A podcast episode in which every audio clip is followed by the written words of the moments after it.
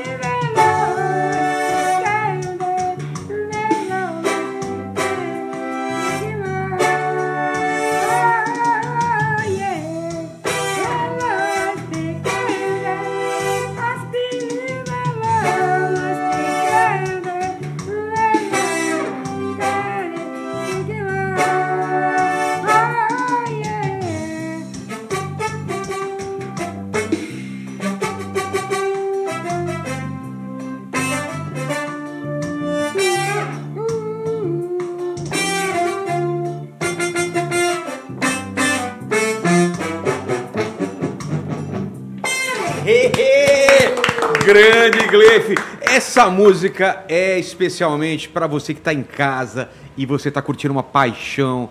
É, paixão em inglês, como que é, ô, ô Lenis? É, pa- não, ixi, agora, É que nem agora a eu confundi. fruta. É que nem a fruta. Não, é porque eu ia falar passion, né? Mas passion eu acho que é espanhol. Não, é, passione italiano. Passione É, italiano. Em francês, então, paixão em francês. Passionné.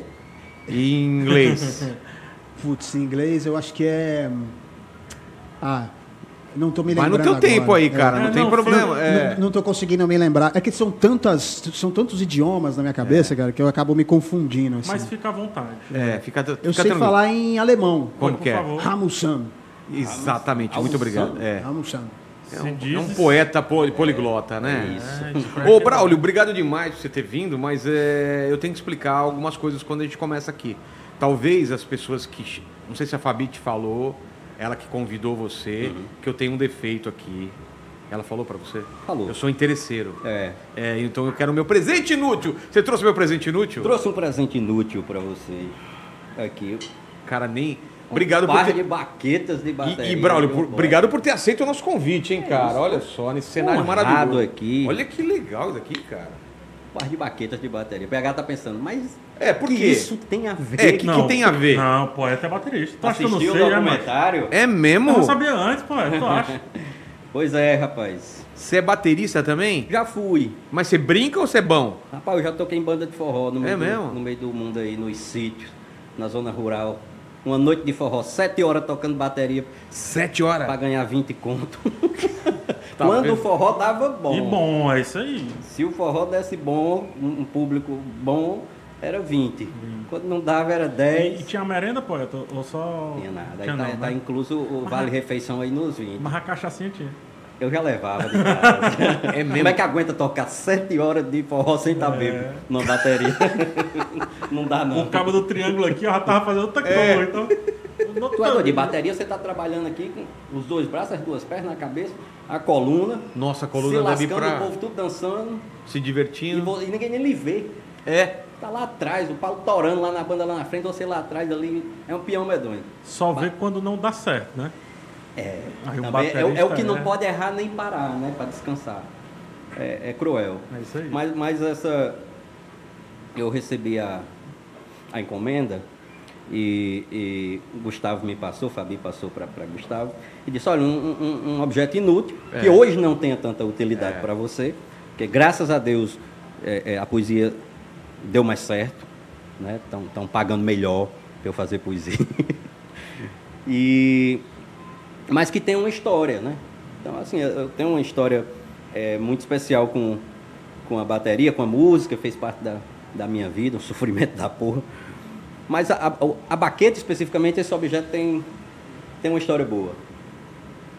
É, não especificamente esse par de baqueta, tem um que eu deixei em casa guardado, que tem um significado especial e que é uma é uma história que tem um, um- um sentido muito muito especial para mim, para a vida. Eu era fã de, eu era baterista de banda de forró no sertão do Ceará, tocava em bandinha peba mesmo. E obviamente Peba é o quê? Peba é fraca, Ah, ruim, tá. Pera, tradução. Fuleira. Fuleiragem. Fuleiragem. fuleira, Tradução, né? marromeno. Menos. Em paulistês, meia É boca. aquela coisa, peleja, mas não toca. Sabe? A banda peleja, mas não toca. Enfim, tocava em bandinha de forró, pequena, ali, num aperreio medonho.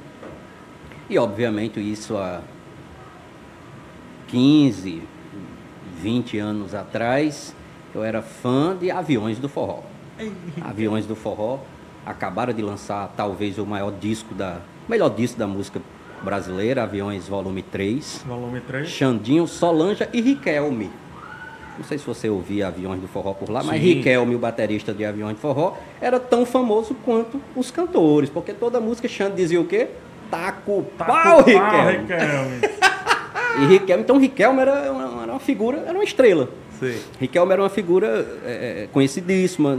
E eu, enquanto baterista, Aviões do Forró foi tocar em Iracema, cidade vizinha minha cidade. Eu sou de Alto Santo, Iracema é uma cidade do lado, e eu fui para a festa, para o show de Aviões do Forró.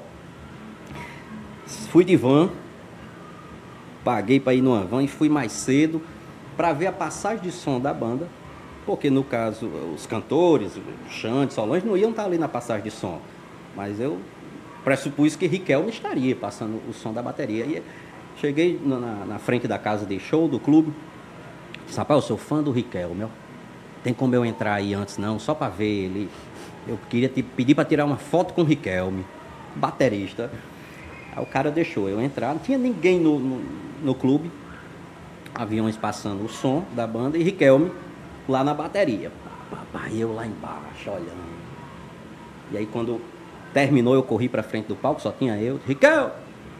Isso, 20 anos atrás. Aí ele olhou, disse, sou seu fã, porra, sou, toco bateria também. Tira uma foto comigo. Aí ele, na hora, meu patrão, aí veio, desceu do palco, aí tirou a foto comigo. Quando terminou de tirar a foto, ele pegou o par de baquetas que ele estava passando o som e disse: Toma, é sua, de presente. Ah, cara. Cara, aquilo teve um significado muito grande para mim. Isso a gente tá falando, poeta, antes da, da fama toda. Isso eu tô falando, agora. isso eu tô falando 20 anos atrás, eu numa cidade no interior do Ceará, era funcionário público e de noite eu me lascava tocando bateria em bandinha de forró pequena. Obviamente não, não, não, não tinha nenhuma história, ninguém sabia quem eu era. E aí, cara, é, 15 anos depois, eu estou no encontro com Fátima Bernardes e a atração musical é quem? Solange. Estou lá no sofá, eu já sou Braulio Bessa, poeta do encontro com Fátima Bernardes. E eu fiquei na expectativa quando Solange entrou, lá vem Riquelme. Ele, antes de seguir para a bateria, ele veio até o sofá. Chegou para mim, pegou na minha mão e disse: Poeta, sou seu fã, posso tirar uma foto com você? Rapaz, Porra, cara. Posso tirar uma foto com você? Eu olhei para ele e disse: Só pode, porque quando eu pedi para tirar com você, você foi gentil. Ele não se Aí ele olhou e disse: Tu é doido, rapaz? Você já lá tirou foto comigo, eu sou seu fã, não sei o que, seus vídeos, seus livros e tal, não sei o que. Eu disse: Rapaz. Aí eu contei essa história. Cara, Vocês foram tocar em Iracema e tal, tal, tal, tal, tal. Você desceu do palco, tirou a foto comigo e me deu o pá de baqueta. E se naquele dia você tivesse me tratado mal, eu tinha mandado você ir pra puta que pariu aqui agora. tem essa também. Aí ele olhou pra mim e disse: Quando terminar de tocar aqui, eu lhe dou as baquetas de novo. Não vou arriscar, né? e eu disse: Tá combinado. Cara, é, Agora eu te é- mando é- ir pra essa, merda, mas em forma de poesia, né? essa história, ela é tão boa Que que, legal, velho. contando assim, parece coisa de, men- de mentiroso. Mas eu trouxe aqui os registros. Então, primeiro a gente vai ter Braulio Bessa, fã de aviões do forró aí, pra Olha aqui, mostrar. Bem novinho. Primeiro a gente tem que identificar quem. É. Onde é que tá o Roberto? Tá, tá atrás do CD, É- né? esse É você, menino o, o cara atrás do CD. É, não, rapaz, é, é esse menino bonito aí mesmo. Nossa, velho. Que- Tem, tem mais foto? E aí tem Braulio Bessa aqui, tem o Braulio Bessa baterista. Olha! Pronto aí. Fala dele.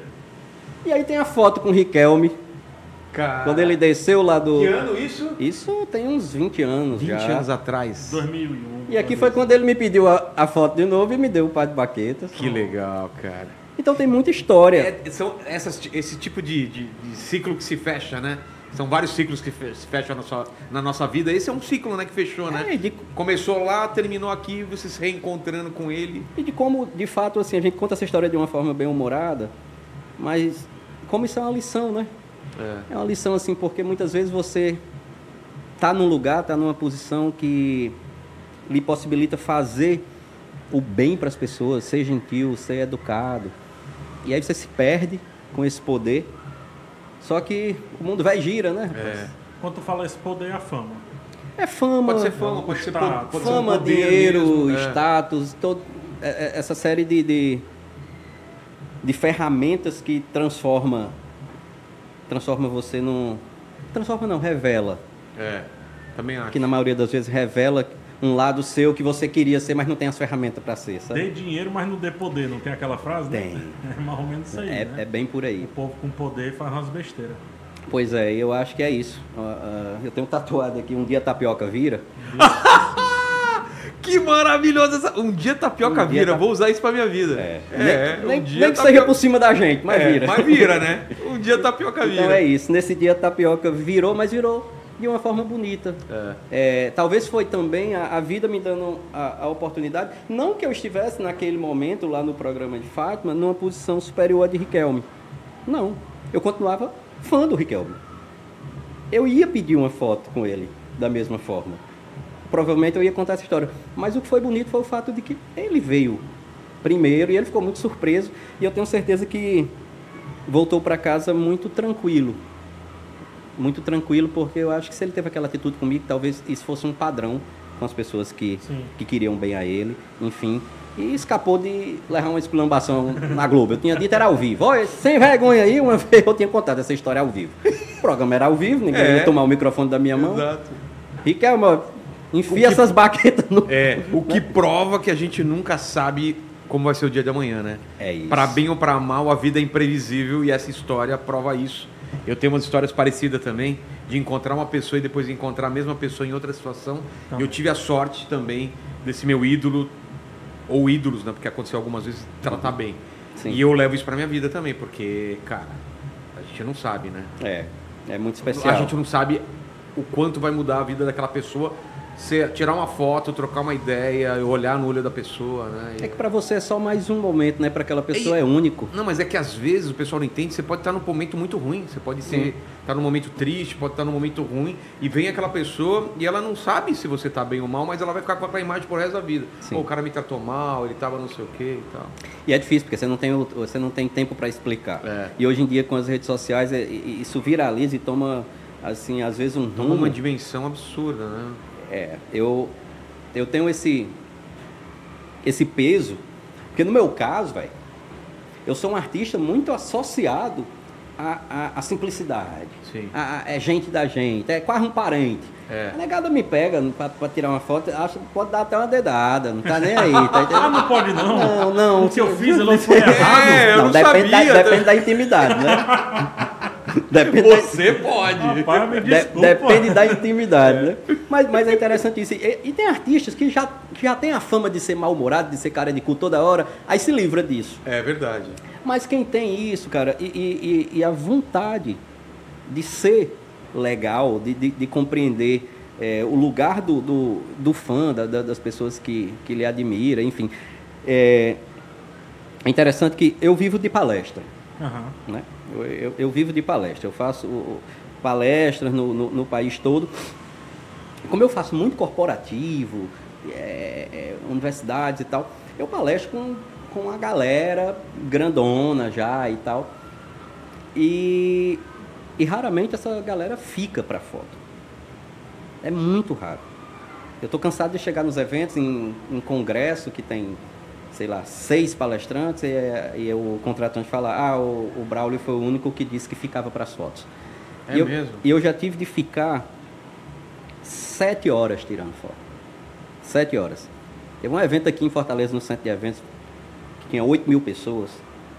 Eu fiz uma hora e meia de palestra e quando acabou, vai ter foto? Vai. Faça a fila aí. E eu fiquei 6 horas e 54 minutos tirando foto. Até a última pessoa ir embora. E aí, é tão interessante que quando faltava ali umas 10 pessoas, teve um- uma pessoa da, da produção que brincou e falou assim: Não aguenta mais sorrir, né, poeta? Eu falei: Não, pelo contrário. Para essas aqui é que o sorriso tem que ser valendo. Porque o esforço foi maior do que pro primeiro. É. Se eu tiver de poupar o sorriso, vai ser na primeira foto, que foi o cabo que se esforçou menos. Pro último, meu irmão. Aí é que é sorrisão. É um sorrisão, porque mostra um, um- um respeito pelo artista. E aí eu estou falando de, de um artista popular, de um poeta, num país que não lê. Então, o simples fato de alguém me parar na rua e falar, cara, gosto do seu trabalho, sou seu fã, posso tirar uma foto com você? Para mim, ah, isso aí é muito maior, porque eu acho que aquilo ali não é sobre o poeta, é sobre a poesia. Então, é- é- Será, poeta? Será que também não é. Esse lance da tapioca virar, certo? Será que também, às vezes, a panelinha assim, bem aprumadinha, ou seja, aquela panelinha ali que tem um teflonzinho rocheda, será que ela não vira mais fácil? E aí você, nesse caso, sendo no caso, a panela, né? Porque assim, quando você fala das suas histórias também, eu vou, vou lhe confessar. é, eu já conheci muita gente que lhe conheceu e que não, não sabe nem nada. É, o que dizem sobre você também é, é parecidinho com o Riquelme, entendeu? hum, Então, será que você não é essa panela que tem aquele teflonzinho assim, massa pra virar a tapioca? Olha, eu espero que seja, sabe? Eu espero que seja porque antes de, de- de- antes de qualquer coisa eu sou um ser humano, velho. Eu sou gente. Eu- Eu sou gente que faz poesia sobre gente. A minha maior matéria-prima é gente. Eu costumo dizer que o poeta é um, é um prestador de atenção da vida alheia. É um prestador de atenção da vida alheia, do sentimento alheio, das coisas da, da vida. Mistura com seus próprios sentimentos, transforma isso em, em arte, transforma isso em, em trabalho. Eu seria extremamente limitado se eu fosse falar só sobre mim. E a partir do momento que eu me aproprio da vida alheia para desenvolver a minha arte, o meu trabalho, a minha vida também pertence a essas pessoas. Eu tenho que ter essa, essa consciência. Por isso que, de fato, cara, eu sou uma pessoa reservada, não me envolvo em polêmica, não sei o quê. Não é, é porque eu tenho medo, não. É porque eu não, não- ab- absolutamente eu tenho juízo, eu acho, sabe? Assim, mas com o público, velho, eu gosto desse, desse abraço, eu gosto desse, desse calor, eu gosto desse de perceber o reconhecimento que as pessoas têm, porque é muito raro. É muito raro alguém que sai de onde eu saí, fazendo o que eu faço, separado na rua, e alguém pedir para tirar uma foto. E de onde é que você saiu? Eu não saí, né? Eu sou Braulio Bessa, venho de Alto Santo, nascido e criado na terra da luz, comedor de tripa, pirão e cuscuz, declamo poesia no riso e no pranto. Espalho meus versos por tudo que é canto, por essa estrada escolhi caminhar, só paro no dia que Deus me parar, dizendo meu filho vem aqui em cima, mostrar para os anjos como é que faz rima, cantando galope na beira do mar. Eu venho de Alto Santo. Alto Santo é uma cidade aqui no interior do Ceará. É uma terra extraordinária, assim, que brota talento. Alto Santo é a terra de Rita de Cássia, maior compositora de forró do mundo Compositora de forró, gênia. que acabou de partir. É, é interessante essa história de Alto Santo, né? Porque, veja só, eu escrevendo poesia desde menino, 14 anos de idade já fazendo poesia. Aí uma vez eu brincando, estava fazendo poesia, eu disse, eu ainda vou ser o maior poeta do Brasil. Eu disse isso, aí, um atrevimento. Um menino no- sertão do Ceará com história de que vai ser o maior poeta do Brasil. Brinquei. Aham. Aí eu cresci e descobri que, que eu morava na mesma cidade que Rita de Cássia.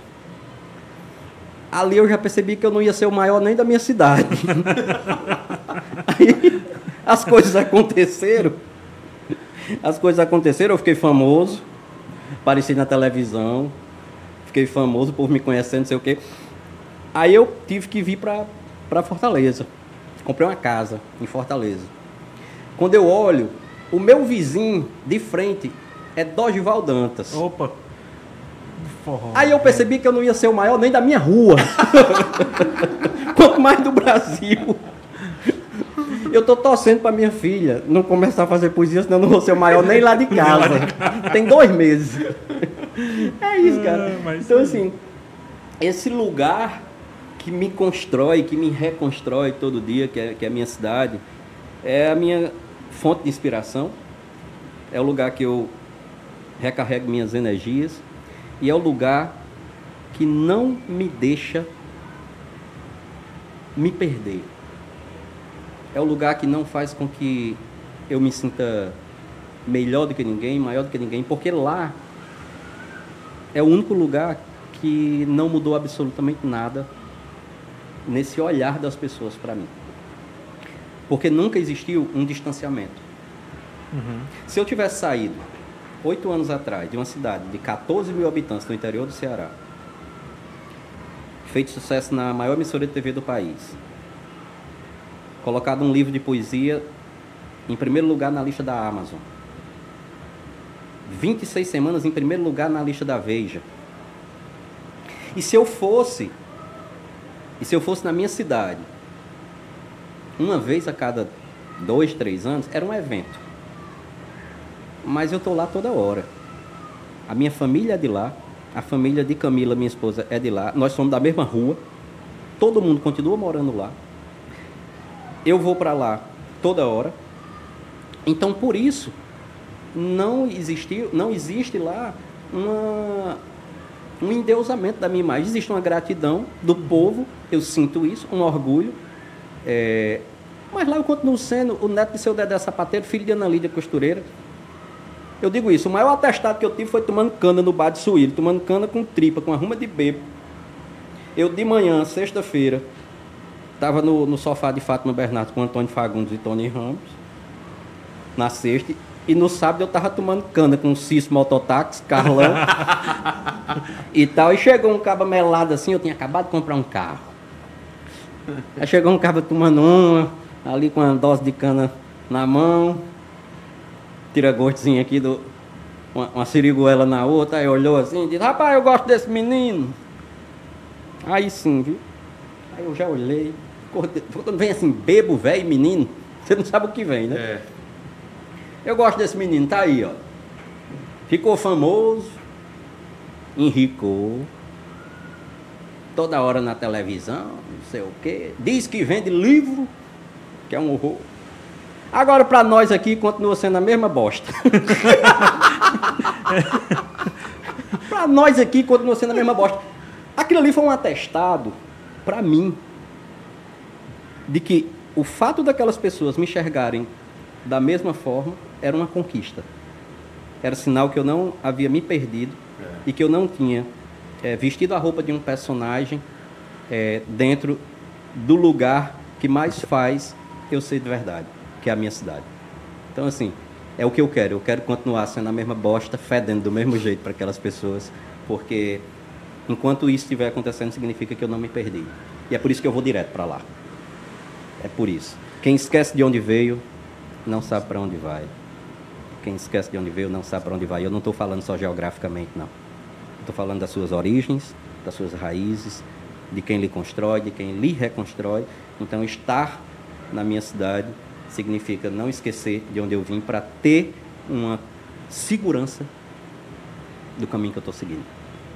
E só para você entender, Rogério, aqui no Ceará, xingar o outro com, com bosta, na verdade, é elogio, viu? Ah, é? É. Não, aqui, na verdade, a gente elogia xingando, né?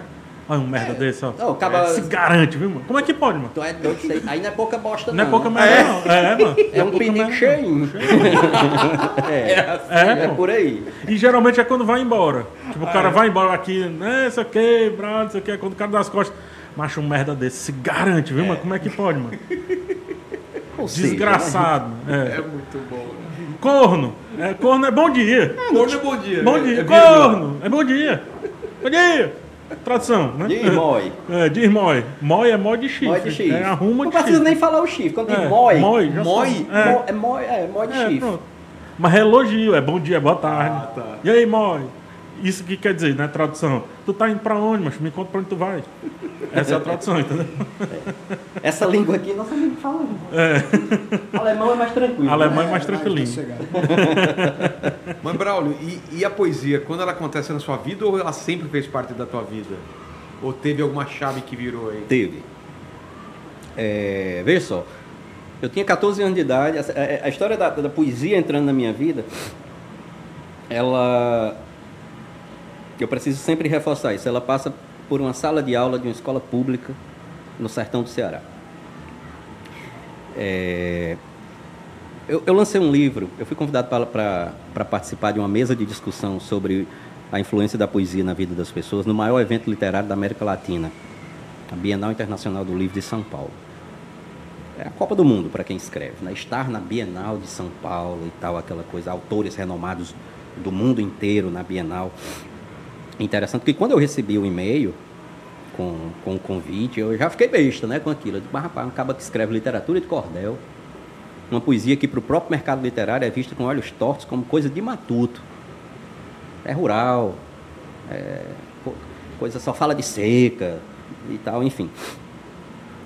E quando eu recebo esse convite, é, eu fiquei muito, muito animado, principalmente porque naquele ano estava sendo, estava vendo a possibilidade de vir a, a, a Bienal de São Paulo a autora de Harry Potter, na mesma edição que eu, ó.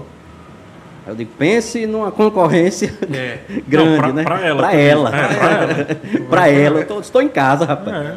Porque aqui é o próprio Harry Potter das palavras, né? Então é, É. o mago das Tô, palavras. tô meu. pagando bem, viu, esse menino? É doido. Rowling. Como que é que chama a autora do Harry Potter? J.K. Rowling. É, J.K. enfim, ninguém sabe nem o nome. Agora É. pergunta quem é Braulio Bessa em qualquer canto. Exato. Pronto. É. Pronto. Pergunta quem é Braulio Bessa em Londres. Todo mundo sabe. Conhece. Conhece. Conhece, que você já andou por lá. Pois eu- é. Mas enfim, é, o que é que acontece? Por que, que eu estou puxando para esse lugar? Porque eu fui lançar um livro na. Eu fui para essa mesa de debate e a, a- minha editora colocou meu livro à venda na Bienal. Acabou a mesa de debate, era penúltimo dia. Entrou um jornalista da, da Globo News. É, alguém falou, Braulio, tem um jornalista da Globo News que queria dar uma palavra com você. Eu falei, manda ele entrar. E esse rapaz já entrou muito entusiasmado, ao vivo. Ele chegou falando: Nós vamos conversar aqui agora com esse jovem escritor, um brasileiro, nordestino, que acaba de emplacar um livro de poesia entre os mais vendidos da Bienal de São Paulo. Eu fiquei olhando para ele. Ele Tu, tra- tu, não, te- tu não sabia disso? Não, nem sabia, nem acreditava. Quando ele falou, eu digo, aí mente, mano. Acaba mentiroso. Tá querendo puxar ou é, pra dele, Ou é mentiroso ou é doido um homem desse. Passaram essa informação errada para esse rapaz. E eu fiquei assustado. E ele chegou e falou, Braulio, é, eu estou muito animado, eu sou um grande fã de, de, de poesia. Poesia no nosso país, que já lê tão pouco, durante muito tempo, foi associada às elites. Era quase que como se o povo não tivesse o direito de consumir poesia, Era, era sinônimo de erudição, né? qu- quanto mais de fazer. É. E, um e aí ele me faz uma pergunta, eu até entendo e perdoo a animação dele.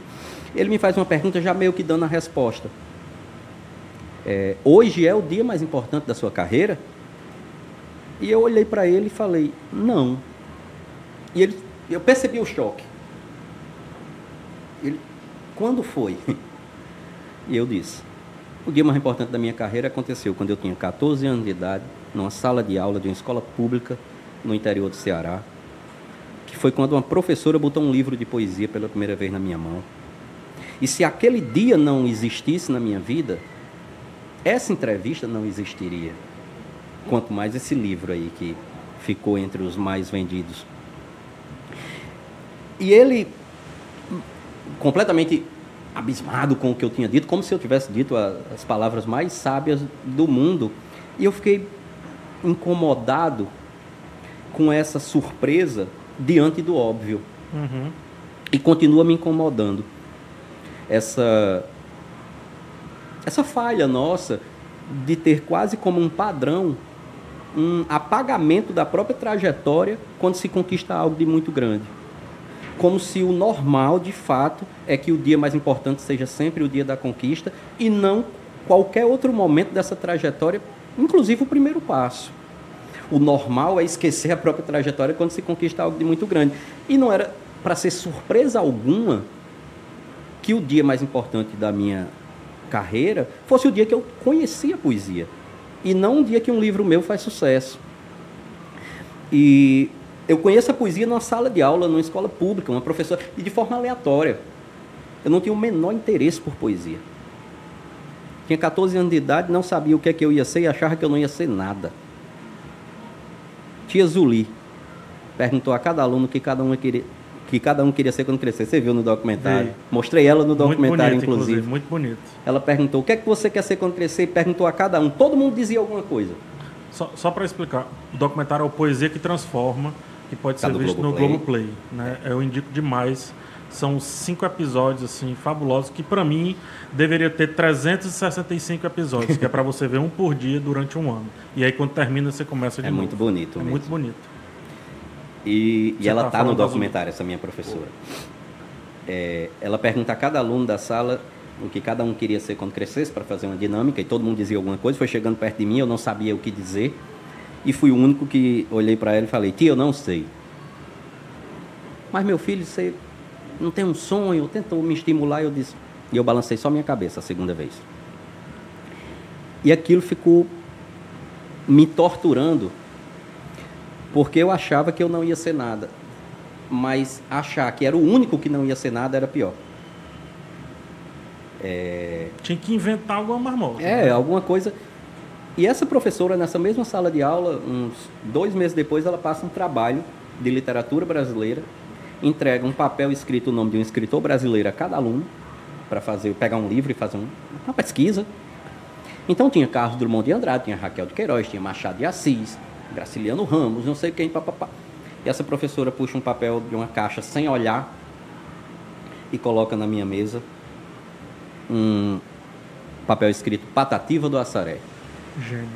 Patativa do Assaré é o maior poeta popular da história desse país, cearense, É desse mundo. do mundo, né? Cearense, do município de Assaré, que criava seus versos segurando no cabo de uma enxada debaixo do sol quente, decorava e quando chegava em casa declamava para a filha gravar. Esse poeta eu tenho ele tatuado aqui. Ele diz aqui: Eu sou de uma terra que o povo padece, mas não esmorece e procura vencer. Da terra querida que a linda cabocla de riso na boca zomba do sofrer. Não nego meu sangue, não nego meu nome. Olho para a fome e pergunto o que há. Eu sou brasileiro, fio do Nordeste, sou cabra da peste. Sou do Ceará. Sou do Ceará. Quando eu abri o livro de Patativa e li o primeiro poema, eu fiquei completamente apaixonado pelo poder da palavra, mas sobretudo pelo poder da simplicidade. Um poeta que dizia: Poeta cantor da rua, que na cidade nasceu, cante a cidade que é sua, que eu canto o sertão que é meu. Se aí você teve estudo, aqui Deus me ensinou tudo, sem de livro precisar. Por favor, não mexa aqui, que eu também não mexo aí. Cante lá, que eu canto cá. E eu comecei a ler a poesia de Patativa e fiquei completamente apaixonado pelo poder da palavra, mas sobretudo pelo poder da simplicidade, porque eu percebi que era possível falar do que há de mais complexo no mundo através de uma linguagem simples. O sentimento humano.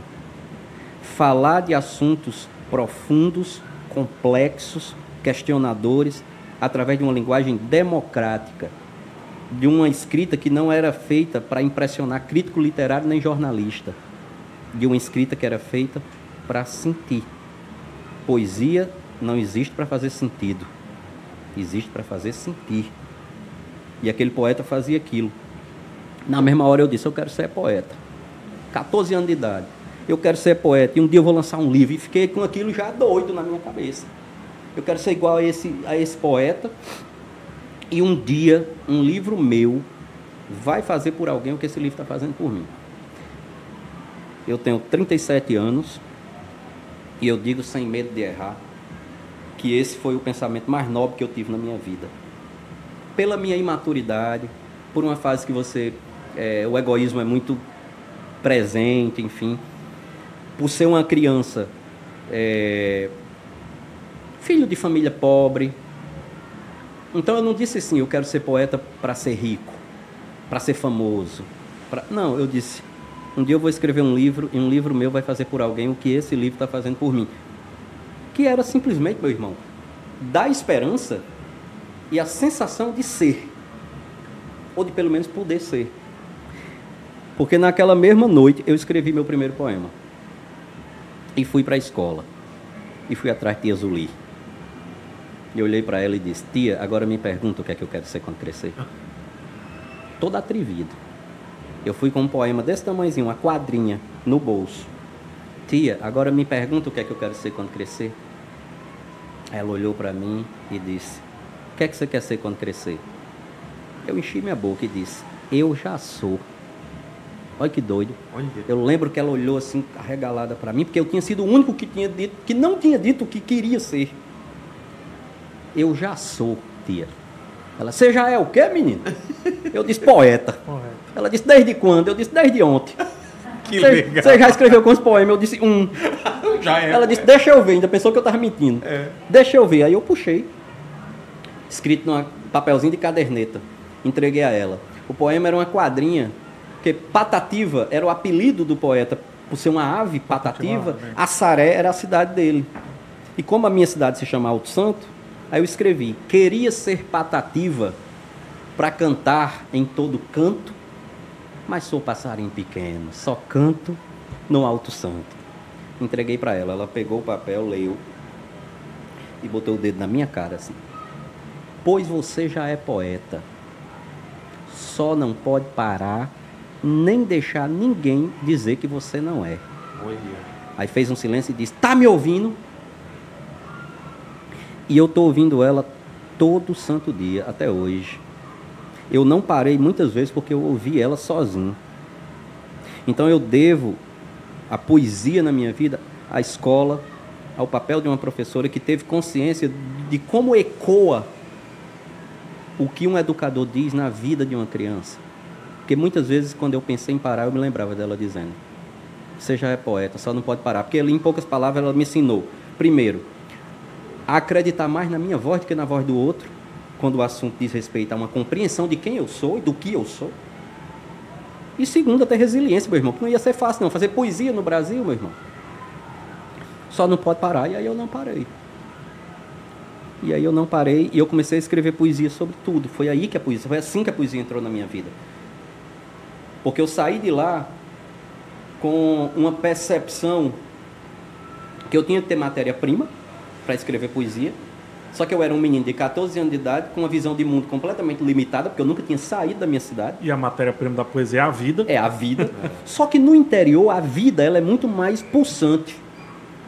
No interior, ninguém deixa a alma em casa quando sai. Que é diferente de uma capital, de uma metrópole.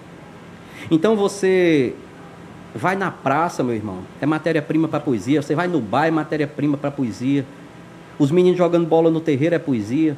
Minha avó cozinhando doce de leite no fogão a lenha é poesia. Então, é ter a percepção de que nem todo mundo é poeta, mas todo mundo é poesia. E aí a poesia dessa forma entrou na minha vida e nunca mais vai sair. Porque a poesia me fez eterno, velho. A poesia me fez eterno. Mas você, você falou que a, a professora falou para, mesmo que te dissessem que você não é poeta, e, te, e tentaram te dizer nesse caminho que você não era poeta ou que isso não ia te levar a nenhum lugar? Vão dizer amanhã. Estão dizendo, peraí, Nesse momento. Deve Acab- ter gente comentando aqui, gente isso lá é poeta, um bosta desse. Poeta é Drummond. Entendi. Sabe por quê? Porque a minha poesia é popular. Porque a minha poesia é uma poesia que eu sempre tive consciência para quem eu estava falando, e eu escrevo poesia para falar para o ser humano. Para o ser humano. A minha poesia ela é, ela dialoga com a cultura regional, com a cantoria de viola dos repentistas, embora eu não seja repentista, é, com o cordel, ela é temperada com o meu sotaque, mas é uma poesia universal, meu irmão. Se você pegar esse livro aqui e traduzir para o inglês, Barack Obama vai ler e vai entender. Entendeu? Esse aqui, Beyoncé vai morrer de chorar. Esse daqui tem. Qual, qual que é a história desses livros? Esse, esse é o livro que você falou que estava lá na. na- Poesia que transforma? esse que estava na Bienal. Onde que Esse. você lançou? Esse, né? E esse é mais recente. Esse é o último livro. Tá. Esse livro, cara, Poesia que Transforma, Deixa eu ver. ele tem uma história muito, muito especial. É, Eu lancei meu primeiro livro por uma, por uma editora cearense. esse daqui tem a poesia mais linda que eu, que eu já li. Esse livro. Chama Recomece. Inclusive está no início. É bonito esse poema, É, né? é seu. É minha asa branca. É sua asa branca, é o seu help dos Beatles, é o seu. Enfim, é- ela é fora do comum. Desculpa lhe interromper, mas é impossível, porque assim, essa poesia eu já devo ter lido, poeta, em umas 35 ocasiões diferentes. E eu pergunto assim, o Braulio escreveu só uma vez mesmo, porque ela fica mudando, velho. Cada vez que você lê é uma poesia É diferente. para, falando de J.K. Rowling, né? Parece as escadas do Harry Potter que fica mudando, Sei. bicho. Então isso aqui, cara, na pandemia, poeta, É porque a poesia, ela, pegou, viu? a poesia eu, eu, eu comparo ela a um abraço. Ela tem a capacidade de se adaptar ao corpo que ela está abraçando. É, inclusive sem nunca ter visto aquele corpo, sem nunca ter tocado. Esse, eu falo até desta, você está falando tanto desse poema, depois eu falo do livro. Tá. si. Esse poema eu escrevi já, eu escrevi ele para o programa, para o encontro. Escrever poesia para a televisão era muito complexo, porque na maioria das vezes não era uma poesia escrita por inspiração, era uma poesia escrita por imposição, é um tema. Era um, amanhã, no programa de amanhã, a gente vai estar falando sobre isso, isso e isso, e aí eu É um recorte, né? eu escrevia um poema sobre uma daquelas pautas e declamava na, ao vivo. E é uma poesia sem absolutamente nenhum tempo de maturação. Quem escreve, vocês que criam, sabem que tem coisa que você cria, bota na gaveta e Deixa um ano dormir, depois é. você. É, todos os poemas desse livro, eles foram escritos numa quinta-feira à noite, quando eu tenha recebido o tema quinta tarde, e apresentada ao vivo na Rede Globo sexta de manhã. Então não tinha tempo de maturação. E, e nesse dia, o- a produção me ligou e falou: Olha, a gente vai trazer no programa de amanhã uma menina chamada Laura Beatriz. É, ela é- foi vítima de, de um deslizamento no Morro do Bumba há oito anos. Ela tinha sete, uma coisa assim. E ela perdeu sete familiares. Na casa dela só, só sobreviveu ela. E oito anos depois essa menina vai estar aqui no programa contando essa história porque a Fátima havia entrevistado ela para o Jornal Nacional. E foi uma entrevista marcante e tal. Que é que dá para escrever sobre isso? E eu falei, essa menina, ela talvez seja o, o maior símbolo de recomeço que eu já tenha tido conhecimento. É uma criança de, de 8 anos de idade que num deslizamento morre a família inteira dela. E ela estava ali, vivendo, seguindo, recomeçando. E aí eu falei para eles, olha, eu vou escrever sobre recomeço. Eu abri meu computador e eu não tinha a menor ideia do que eu ia escrever. A menor ideia. Só que eu queria escrever sobre recomeço, mas um recomeço que pudesse simbolizar os inúmeros recomeços que nós vivemos. Porque toda hora nós estamos recomeçando, né? E eu lembro muito que tem uma- um, um- fato curioso desse poema. Ele é um poema longo. E eu escrevi a última estrofe primeiro. É, porque me veio na cabeça o seguinte: nem sempre engatar a ré significa voltar. E eu fiquei com isso. No, nem sempre engatar a ré significa voltar. Recomece, se refaça, relembre o que foi bom, reconstrua cada sonho, redescubra algum dom, reaprenda quando errar, rebole quando dançar. E se um dia lá na frente a vida der uma ré, recupere a sua fé e recomece novamente. Foi a primeira coisa que eu escrevi do poema. Depois foi que eu voltei lá para o início. Posso ler, poeta? Oxe, me dê a honra. Olha só. Quando a vida bater forte e sua alma sangrar, quando esse mundo pesado lhe ferir e lhe esmagar, é hora do recomeço. Recomece a lutar. Quando tudo for escuro e nada iluminar, quando tudo for incerto e você só duvidar, é hora do recomeço. Recomece a acreditar. Quando a estrada for longa e o seu corpo fraquejar, quando não houver caminho, nenhum lugar para chegar, é hora do recomeço. Recomece a caminhar. Quando, a alma, quando o mal for evidente e o amor se ocultar, quando o peito for vazio, quando o abraço faltar, é hora do recomeço. Recomece a amar. Quando você cair ninguém lhe aparar, quando a força do que é ruim conseguir lhe derrubar, é hora do recomeço. Recomece a levantar. Quando a falta de esperança decidir lhe açoitar, se tudo que for real for difícil suportar, é hora do recomeço.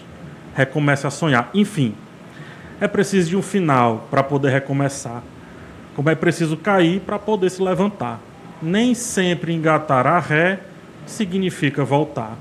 Remarque aquele encontro, reconquiste um amor, reúna quem lhe quer bem, reconforte um sofredor, reanime quem está triste e reaprenda na dor. Recomece, se refaça, relembre o que foi bom, reconstrua cada sonho, redescubra algum dom. Reaprenda quando errar, rebole quando dançar. E se um dia lá na frente a vida der uma ré, recupere sua fé e recomece novamente. É Braulio bonito. Bessa. É bonito indo e voltando duas vezes. É bonito. É, eu falo isso, né? Esse poema me apresentou para muita gente, porque foi um grande. Eu, eu lembro muito de ter sido um grande viral, assim, na época, as pessoas compartilham. O, o, o- meu conteúdo na TV sempre circulou muito fora dela. O corte lá do, do- do- da poesia, acabava o programa, é, uma hora depois, Já tinha, tinha. tinha 4 milhões de visualizações no G-Show Caramba. uma hora depois. É, então, e, e esse poema, é, ele acabou se tornando muito marcante para mim, porque foi quando eu tive uma compreensão do impacto da minha poesia na vida das pessoas. É, de como a poesia tem a capacidade de, de se adaptar a cada história, a tantos recomeços.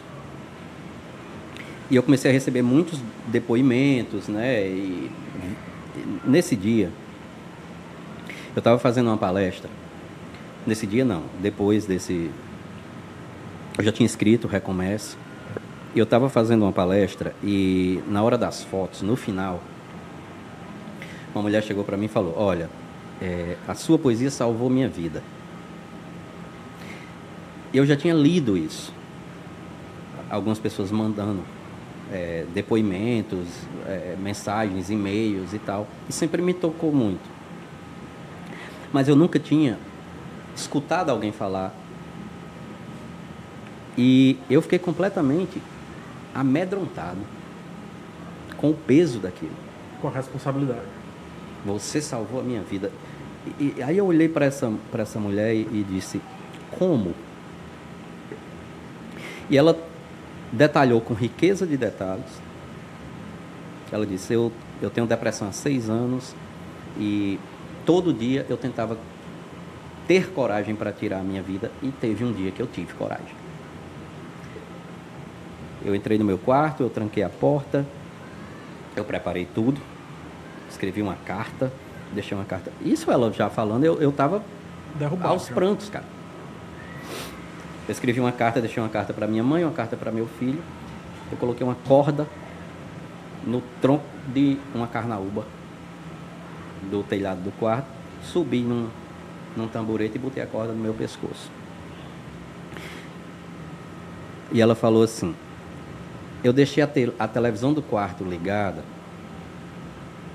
porque eu queria que fizesse barulho no quarto, se de repente ninguém me ouvia em casa e tentar arrombar a porta e tal. E, e você apareceu declamando um poema. E veja só que louco. Não tinha sido a primeira vez.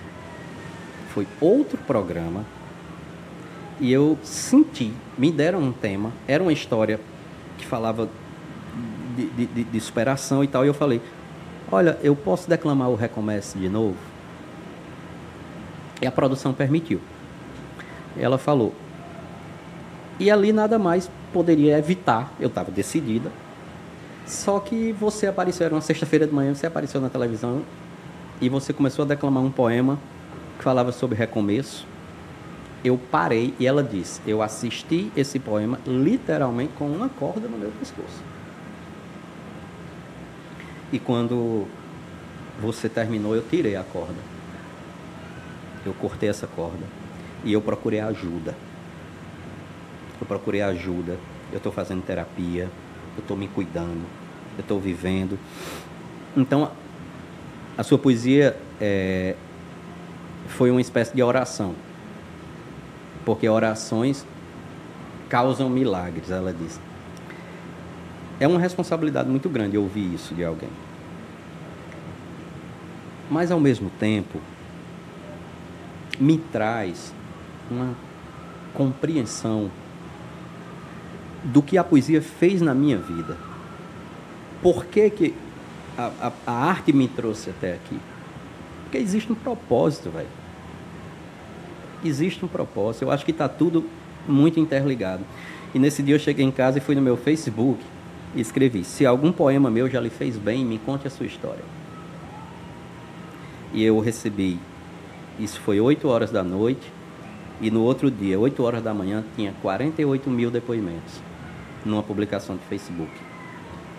Das histórias mais é, variadas possíveis. De gente que dizia: Poeta, eu vi um poema seu sobre perdão e decidi é, perdoar um, meu irmão que eu não falava há 17 anos por um problema familiar e tal, não sei o quê. Poeta, vi um poema seu sobre animais abandonados e voltando do trabalho, botei dois cachorros da rua dentro do carro e levei para casa. Então, meu irmão, se isso não for transformação, se não for isso que vai dar sentido à, à minha escrita, eu já tinha parado, velho. Eu só escrevo porque eu acredito que existe uma força muito grande na palavra, na arte, e numa arte honesta, numa arte que fala, como eu disse, de gente para gente.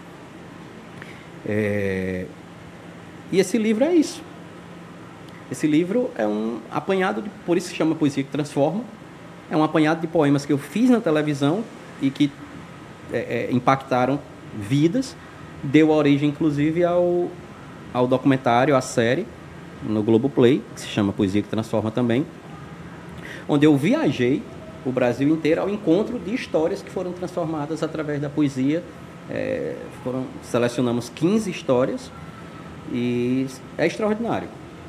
É, PH assistiu esses É, dias o documentário. É, é, é extraordinário o que acontece. É, e é, e é eu, eu gosto de falar, sabe, Vilela? Eu estava conversando com um amigo meu. É, bicho, eu acho que o cearense, você vê que assim, tem histórias do, do Brasil todo, assim. Mas, cara, quando chega assim no cearense, no nordestino, é, não sei se é porque é viés de confirmação, né? A minha origem está batendo com a origem de lá, não sei o que, que é. Mas parece que o cearense já fala, em- já fala em- rimando, sabe, Tem cara? Já fala né, cantando, já não sei o que, que é. Não sei se é essa vida do sertão, porque a poesia, você gosta do Ray Bradbury, né? A gente conversou sobre isso. O Ray Bradbury, de Fahrenheit 451 e tudo mais, ele tem um livro que é sobre escrita que ele fala, né? É. Um livro muito bom. E tem um momento que ele fala sobre poesia nesse livro. Que assim, o, o bom escritor tem que ler e tudo mais. E ler poesia.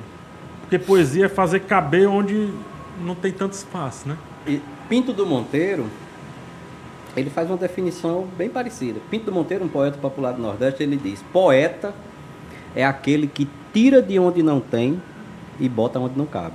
Meu amigo, se isso aí não é a vida de uma família do sertão, o que, que é então?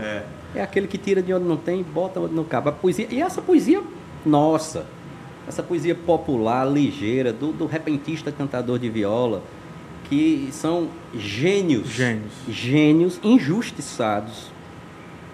Porque um, o que um poeta cantador de viola faz na feira, meu irmão, Só improviso, velho. você pode trazer a NASA para estudar. Aquilo ali é extraordinário. Você pegar um poeta que está fazendo verso de improviso, que eu não faço de improviso. E ainda encaixando numa Enca- métrica ali. Métrica. que- A, a minha poesia ela tem métrica, tem rima. É uma poesia complexa de ser construída, a poesia popular do Nordeste. Se você for pegar. Quando você está declamando, soa muito natural. Soa muito, na- so- soa muito natural. Sou o gibão do vaqueiro, sou cuscuz, sou rapadura, sou vida difícil e dura, sou nordeste brasileiro, sou cantador violeiro, sou alegria ao chover, sou doutor sem saber ler, sou rico sem ser granfino, quanto mais sou nordestino, mais tenho orgulho de ser. Soa natural, mas se você for pegar e parar aqui, isso é uma décima, que é uma estrofe construída aqui por dez versos, de quantidade de sílabas fonéticas iguais, O meio está onde a primeira rima com a, te- com a quarta e com a quinta, a segunda com a terceira entre si. É- é- existe uma complexidade aqui na construção poética e que o poeta cantador de viola faz isso de improviso, na feira, e dos temas mais é, variados possíveis. Olha, Zé Cardoso, poeta popular aqui do Nordeste, cantando com Bastião Dias. Bastião Dias era, além de poeta, cantador, era advogado. Então, era um poeta doutor. E na hora do- dos desafios, a, a história é um derrubar o outro. Então teve um. É tipo uma rinha. É, uma rinha. É isso. Na hora dos desafios ali. E Bastião terminou uma das estrofes chamando Zé Cardoso de burro, porque ele não tinha estudo.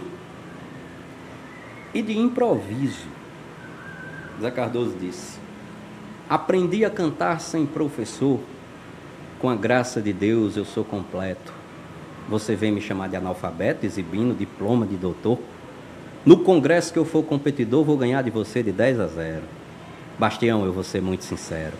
Se eu deixar de cantar, não sou feliz. Ser poeta, eu sou porque Deus quis. Ser doutor, eu não sou porque não quero. Toma. E se tu coloca isso na métrica, tá lá, velho. Tá, tá na métrica. Entendeu? Cara, que Então, maravilhoso. então isso é, é, é, é, é- é da sabedoria, é da brincadeira, é da sagacidade, é, é uma filosofia popular. É, é, Louro, acho que, é, acho que essa foi de Louro, é, numa cantoria de viola, e o tema era a vida do- do- do- dos cantadores que precisam viajar para conseguir o sustento que é a nossa vida, que é a vida de, de milhares. Você está aqui hoje, aqui você está viajando, velho, você está trabalhando, PH viaja, eu viajo. E aí essa, o tema era esse. E aí eu acho que foi, que foi Louro, Louro do, do Pajeú, que disse, meus filhos são passarinhos que vivem dos meus gorjeios, para encher os papos deles, cato grãos em chãos alheios, mas só boto um grão no meu quando os deles estão cheios. Bom demais. Representa um sentimento de paternidade num- tão sintetizado, cara. Tão sintetizado. Então, assim, essa coisa do, do improviso, e que muita gente me confunde. Que é como a minha poesia ela é estruturalmente igual ao do poeta, mas muita gente pede para eu fazer pro... Faça um versinho aí. É. Ei, se eu der o tema, não sei o que e tal. Tem até uma história. Pode falar palavrão aqui? Claro que pode. Pode, Puta que né? pariu, eu falei na, é. falei na Globo, mas. Puta que pariu, mano. Tem até uma história que eu conto sobre esse negócio de improviso, que uma vez, num bar, lá vai eu, os caras vão pensar que eu bebo, né? não sei o que, não sei o que, vira e volta, eu tô num bar. Tá num né? bar Tô sempre. num bar, tô lá É no porque bar. assim, também não tem muita opção, né? Não, o cara tá no interior, meu amigo. É beber cachaça, meu irmão. Onde é que tá o povo? Beber cachaça, dançar forró, É praça, igreja, bar falar da vida alheia. e o pessoal que tá indo pra lá, né? É isso. e falar da vida alheia, que é um exercício de criatividade. Bom demais. Cidade pequena, tudo pequeno, menos a língua do povo. Menos né? a então, língua. você fala de todo mundo sem um pingo de remorso. Lá todo mundo é Superman. É visão de raio-x, meu amigo. que Eu não sei como é que acontece. Sabe o que acontece na casa dos outros, mano. De É 5 visão horas da tarde, as velhas botam todas as cadeiras de balanço na calçada para dar o plantão. Aquilo ali vai direto para William Bonner. Tudo, tudo do Brasil acontece ali. É encomendado, na verdade. é. ali. E aí eu, eu, eu- eu conto essa história, esse negócio de ah, como se é, todo poeta fosse repentista, né? E não é. Todo repentista é poeta, mas nem todo poeta é repentista. Eu sou um poeta que para, eu reflito, eu escrevo, mas não faço nada de improviso. Só que muita gente, pai, faça uns versinhos aí, faça não sei o quê, dou o tema. É. Tá, eu, Pô, rapaz, é porque eu não. Aí teve uma vez que eu tava num, num bar lá no Alto Santo tomando umas canas. Aí chegou um desses cabas metidos a besta no interior que chega Os logo. né? É, chega logo ciscando uma caminhoneta velha, um mó de chave aqui, cordão de ouro. Aí ele chegou por lá e disse, eu queria ver se esse bicho é poeta mesmo, é agora. mano. Faça uns versos aí sobre tal coisa. Aí deu um tema. Aí eu, eu disse, ô rapaz, é porque eu não, não sou repentista não, eu não faço de improviso não. Eu disse, é muito é fraco. é, muito é fraco, não sei o quê. E ficou E aquela sai coisa. falando. Não fala Ah, no olho, porque não. não sei o quê, olho. porque poeta fraco, não sei o quê. Que eu tô pra ver. E esse cara gostava de, de, de- de cantoria, de viola, então ele entendia mais ou menos. Aí ele disse que eu tô pra ver e fez um desafio. Eu tô pra ver um caba fazer uma estrofe de poesia de uma quadra. Uma quadra é um- uma estrofe de quatro versos. Cada linha. O verso é uma linha. Então, eu estou para ver o caba fazer uma estrofe de quatro versos, quatro linhas, rimando, metrificando e botando meu nome nas quatro. Aí também o caba bota para lascar. É. Botando o nome do cara nas quatro, metrificando, rimando e dentro. Aí eu peguei aqui. Um litrinho. Aí eu tomei uma dose de cana e disse, como é seu nome? Aí ele disse, é Antônio. Tá bom. Antônio. Aí eu disse, é quatro linhas, rimando e metrificando, tem que ter Antônio nas quatro. Ele disse, é. Aí eu pedi inspiração aqui e disse, estava eu mais Antônio, estava Antônio mais eu, eu botei no cu de Antônio e Antônio não botou no meu. tá, tá feito, tá feito o serviço. Seguir todas as regras. Antônio olhou e disse: Agora eu vi um poeta. agora, eu vi, bebeu, agora eu vi um poeta. Fica assim. Que maravilha. Essa coisa da poesia, da sagacidade da poesia popular é muito presente na minha poesia, obviamente. de- não faço de improviso, mas se chegar uns Antônio da vida aí, a gente bota a cabeça pra trabalhar. É né? melhor. É bom que já fica o aviso pros outros nem pedir, né? É. Porque já sabe como é que é o nível. Se for de improviso, meu amigo. É, vai, vai- vai se lascar. No mínimo você perde as pregas, né? Mas enfim. Ô, Braulio, enquanto você escolhe uma poesia pra ler pra gente, e, e, e esse- e o, e o cordel? O que, que é o cordel aqui pro Nordeste? Explicar pro pessoal esse tipo de desenho, esse tipo de publicação. Dá pra ver aqui, ó? Lindo, eu né? mais próximo aqui, É, ó. Aí são, É chi- muito- é. aí são xilogravuras. A xilogravura tradicionalmente estampa os folhetos de cordel, essas aí são do. São, Do são perron, esculpidas numa esculpidas. madeira, né? Que tipo, vira É feito um de carimbo, É um carimbo isso. de madeira, né? É um carimbo, é, e nós temos é, é, inúmeros é, artistas. Temos o nosso maior, que é o J. Borges. J. Borges é extraordinário. E o folheto de cordel se torna um símbolo do, do- da literatura popular do Nordeste. Vem nos baús dos colonizadores para cá, ganha força. Ah, é? Veio de fora Vem de esse fora. formato? Agora, ganha. No caso do cordel, é justamente ele vem desse nome porque ele fica exposto nas feiras, nos cordões. Os cordos, é, ele No penduradinho, cis- né? Tipo sisal, barbante. né? Isso. Então, a, a, a, a literatura de cordel, e aqui a gente, a gente chama de folheto. Sei. É o folheto, a xilogravura, que é a Que é o ilustração, desenho. e cordel, no caso, é a linguagem literária. É, ganha muita força no, Cestilhazinha, tudo mais. Cestilha, geralmente, geralmente são cestilhas. E é abusado, o cordel é, o- abusado. O, o, Ah, é? o cordel. Cordel, inclusive, foi responsável é, por educar muita gente, informar muita gente no sertão, porque muita gente despertou interesse à, à leitura, a aprender a ler, para ler cordel. E ele ganha muita força no, no Nordeste brasileiro, justamente porque, em sua grande maioria dos folhetos, são histórias, são causos, são lendas, são eventos históricos e tal. E começou-se a contar as histórias do, do sertão através da literatura de cordel, o cangaço, as grandes secas e tal. Então, se você for olhar, sobre, a, sobre Lampião existem mais de 500 folhetos de cordel. Sobre a história de Lampião, a chegada de Lampião no inferno, o encontro de Lampião com Ike Batista, não sei o que.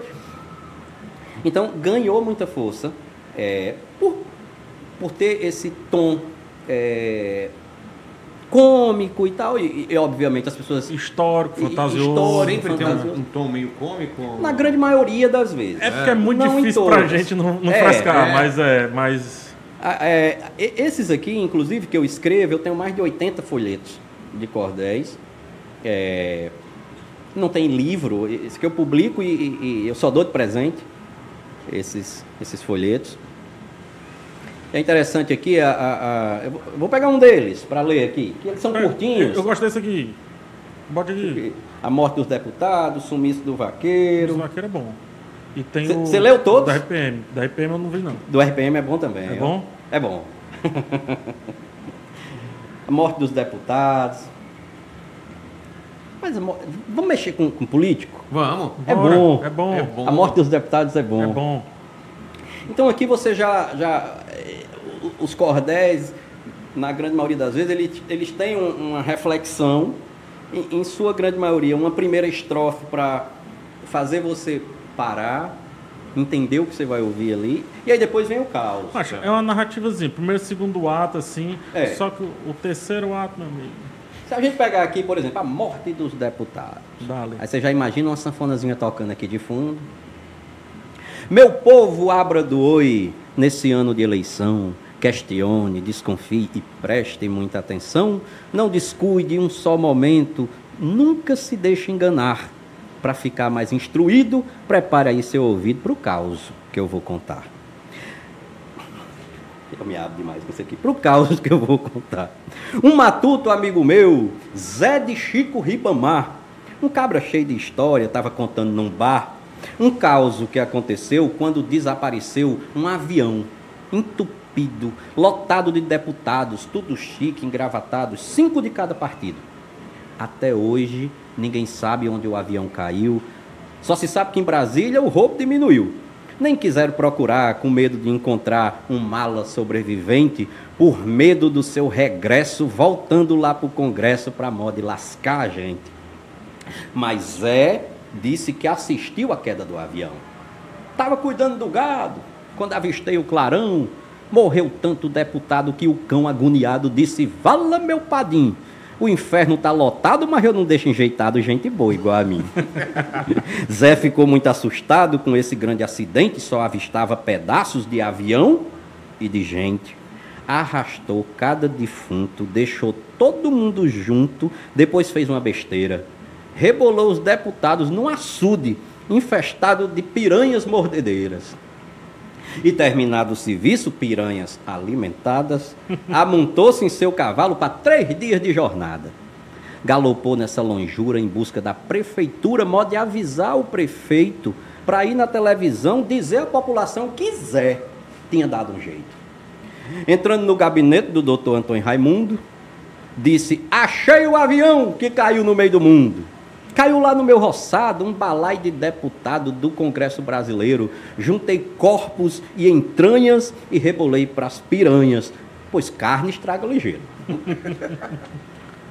o prefeito disse: Zé, por que, que você fez isso? Quando a mídia descobrir, vai ser grande o ribuliço. Homens de alto escalão, importantes para a nação, mereciam mais respeito. Acho que tu endoidou, ou então Deus retirou o coração do seu peito. Zé falou: Doutor prefeito, sou bondoso, justo, honesto. Me desculpe a ignorância por ser um homem modesto. Se não escapou ninguém, lhe pergunto: que mal tem esse meu ato impensado? Eu só queria ajudar, mas fiz foi me complicar por ter sido agoniado. Aí o prefeito disse: o prefeito Antônio Raimundo, metido a entendedor, disse: o certo a se fazer era chamar um doutor para examinar os corpos. Se estavam todos mortos, só ele ia saber. Alguém que fosse um astuto, não um pobre de um matuto que nem aprendeu a ler. Me desculpe, seu prefeito. Eu sei que não sou doutor, mas que morreu todo mundo, isso eu garanto o senhor. Perguntei numa agonia para ver se alguém respondia. Só três, só três levantaram a mão. Mas rebolei para as piranhas, pois em tempo de campanha, ele mente feito cão. Maravilhoso, cara, Muito maravilhoso. bom, muito bom. Então, é uma história sempre contada em forma de verso. Tem, Sim. essa, tem essa coisa meio. É, assim, se você caminhar pelo interior, é, é, é assim que se Muda- conta história. É. Você conta história, né? É. É- é- Você não. Existe o fato. Tá. Perceba que existe o fato. Claro. Mas olha como ele está envelopado de uma ruma de coisa que talvez não seja fato. sim. Eu não vou chamar de mentira na frente do poeta, não. Claro que não. Né? Pelo amor de Deus. Mas é, é- é assim, É entendeu? arte. É arte. É, É como arte. diria Ariano Suassuna, eu É. sou um grande mentiroso, É, né? exatamente. Você tempera a vida com mentira. É. Ora, mas eu, eu, eu fui. Eu, fiz uma ação é, é, de doação de cesta básica na minha cidade. Nós temos um projeto social e conseguimos 200 cestas para ajudar a classe artística da cidade no, na, na pandemia. Conseguimos patrocínio, 200 cestas para ajudar, cestas básicas para ajudar todos os artistas da terra. Eu sabia que não tinha mais de 200 artistas numa cidade de 14 mil habitantes. E aí a gente enviou essas cestas e o meu cunhado ficou responsável pela entrega. E aí ele me, me mandava mensagem. Bravo. Cabeleireiro é artista. E rapaz, se ele tá dizendo que é, ele tá dizendo cabele... E no interior todo mundo se conhece. Teve uns muito honestos, uns artistas que iam levando um violão, outros levavam uma sanfona para provar que era artista, mas aí tinha cabeleireiro. Aí ligava. Bravo, pintor de parede. É Uma coisa é Van Gogh, outra coisa é o cara que pinta as paredes de uma casa. É bravo, artista. Ei, bravo, mas tem uns, viu? Não, mas- Que uns letreiros. Ah, não, mas esse não era de letreiro, Ah, não, era era, de pa- era, era no Ah, Supercal. é, então pronto. Repouso. É artista, eu. Não, é, né? De, aí no, quando, no terceiro, assim, que ele. Ele disse, rapaz, fulano aqui. Eu sei que não. Eu sei que não tem nada de arte aqui, mas tá na fila aqui. Vai fazer o quê? E aí? E aí, rapaz? Eu digo, rapaz, mentir não é uma arte. Tá certo. Pra quem chegar aí, entregue. Porque se tá aí, outra coisa. Ele se deu o trabalho de mentir, inventar uma história. E viver no Brasil com salário mínimo não precisa ser é arte, artista. é artista. Não é arte, então se tá lá, tá precisando. mas, mas, é- mas é por aí. As histórias são contadas assim, né? Surgem é, é, no, no- na cultura popular, enfim. Tem uma. Eu, eu, eu me lembrei aqui, você falando a, a morte dos deputados, só foi constrangedor quando eu tive que dar ele de presente para um deputado. Não, mas aí ele, ele sabe. Sabe, você acha? Ele sabe. Eu, eu, eu, eu recebi Fátima para jantar lá em casa, aqui em Fortaleza, e Túlio veio, namorado dela, que é deputado. Aí eu fui dar, eu peguei os livros aqui e juntei, nem me lembrei. Aí entreguei. Quando ele já, aí já tava na mão, aí eu olhei. Ah, então não, mas isso é mentira. Esse aqui é o mais assim, mentirosinho dele. Esse É, daqui é mentira. Esse aqui é o mais mentirosinho dele. A sorte é que eu botei aqui, que foram cinco de cada partido. Teve uns que não viajaram, né? aí, aí, tipo, Tem tanto partido hoje, né, rapaz? É, rapaz, eu não, não posso me, me queimar com, com Fatinha, minha grande amiga. É... Ainda, ainda mais o bebedora de vinho caro, né? Rapaz, essa história eu contei no, no- eu contei no outro podcast, no Nordestinos pelo Mundo. Eu não vou contar de novo aqui. Não, quero que você conte, pode ser resumido, mas conte. Mas antes, falando em arte, vamos para uma música agora de Gleif, que vai abrilhantar o programa. Cachorrão do Brega. Vamos lá.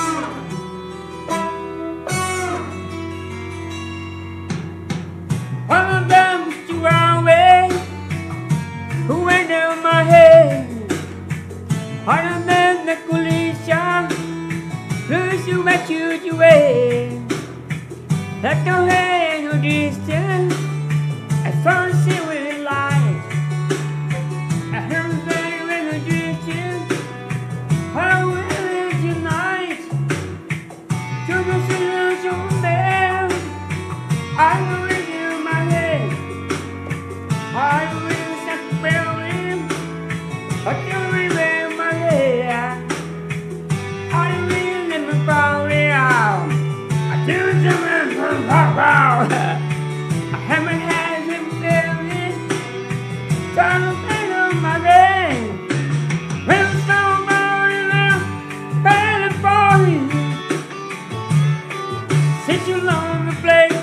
love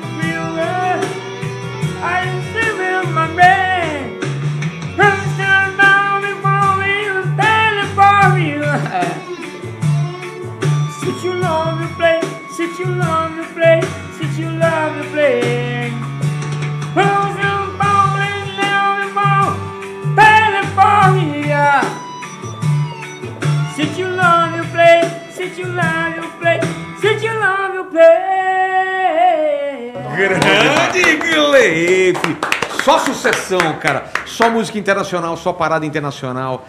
E, cara, demais, demais. Rapaz, churrascariazinha é. de interior que tem aquele teclado. Tan, trem, cum, tem, cum, tem, quem, tum. Só tem essa batida. No né? melhor estilo Zezo dos teclados. É, sou um sanfoneiro lá do pé da serra, aí vai. Fortaleza. Mas o Braulio ficou de contar uma história aí. Quer contar? Quer Ah, resumir? rapaz, a gente- do não, vinho? Tá me devendo um vinho também, já adi- adianto Ah, logo. é? Eu Sério? cobrei no Instagram, tá me devendo um vinho também. Mas conta essa história. Mas não pode ser um desses, não. Pode ser qualquer vinho ou vinho caro? Não, a- aqui eu não vou dizer marca, Pode falar. mas se tiver o corante já tá bom.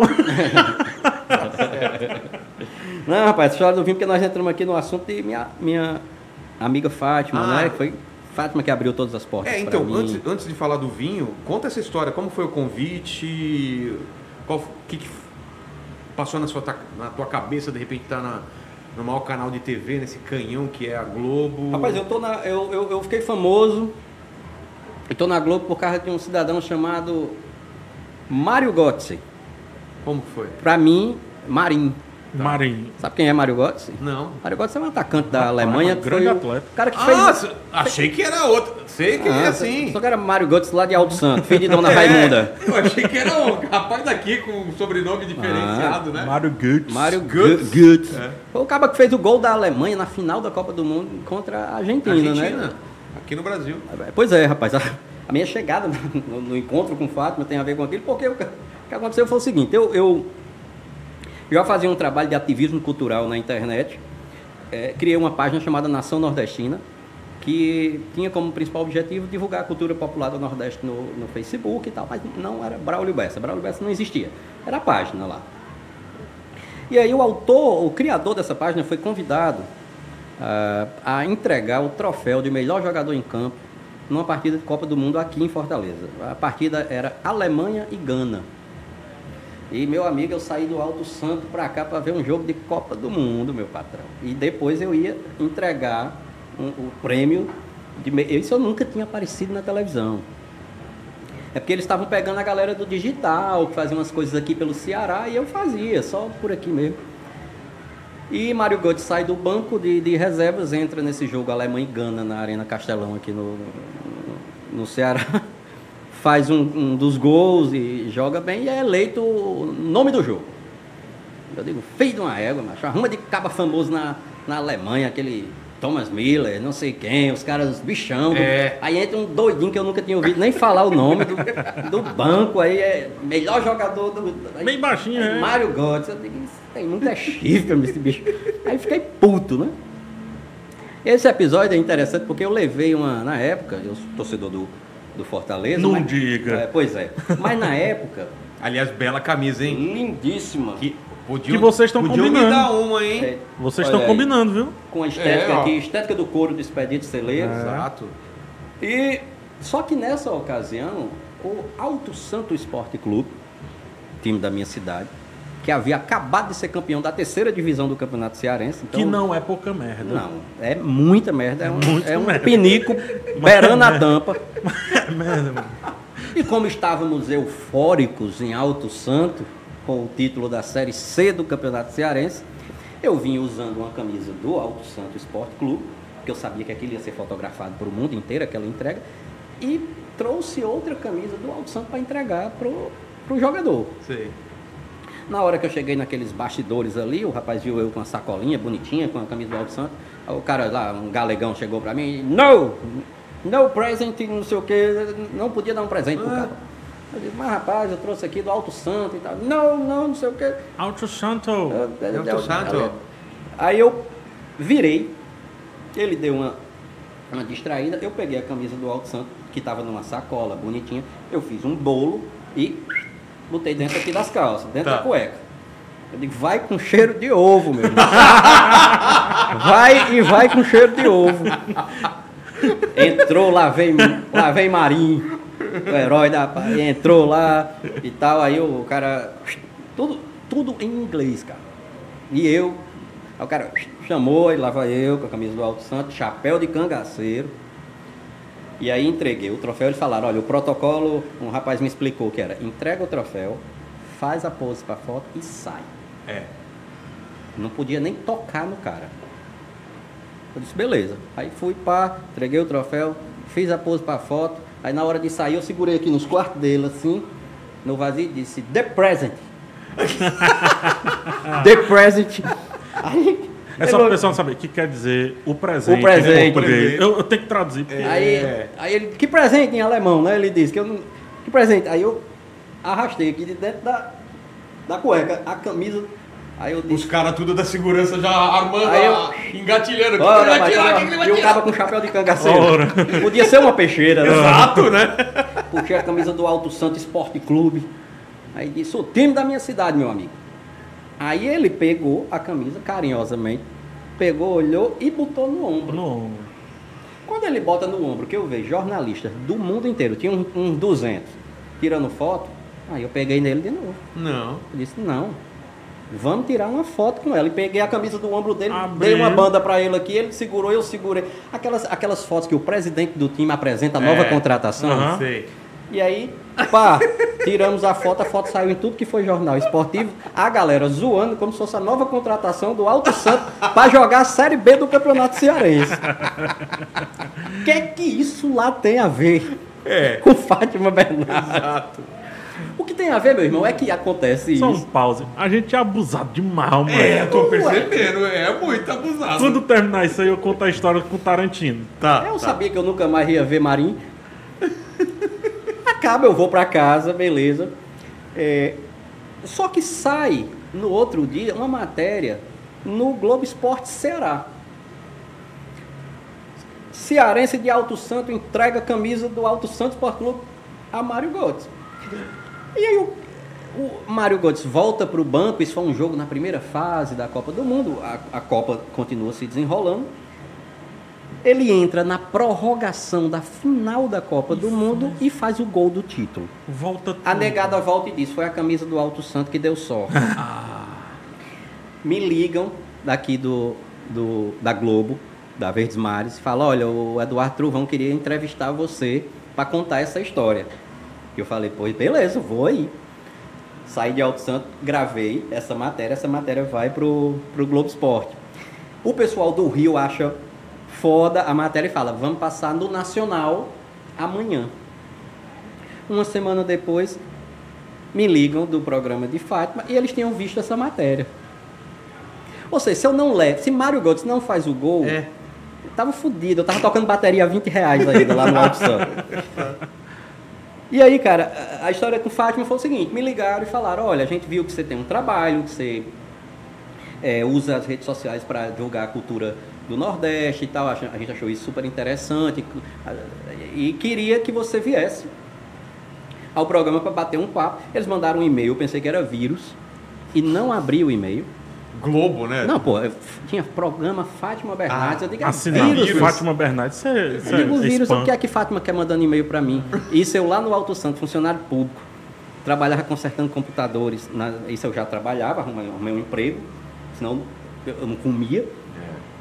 Aí eu chego e tá lá, programa Fátima, programa Fát- é, Encontro, com Encontro. Fátima Bernardes, eu digo, é vírus, meio-dia.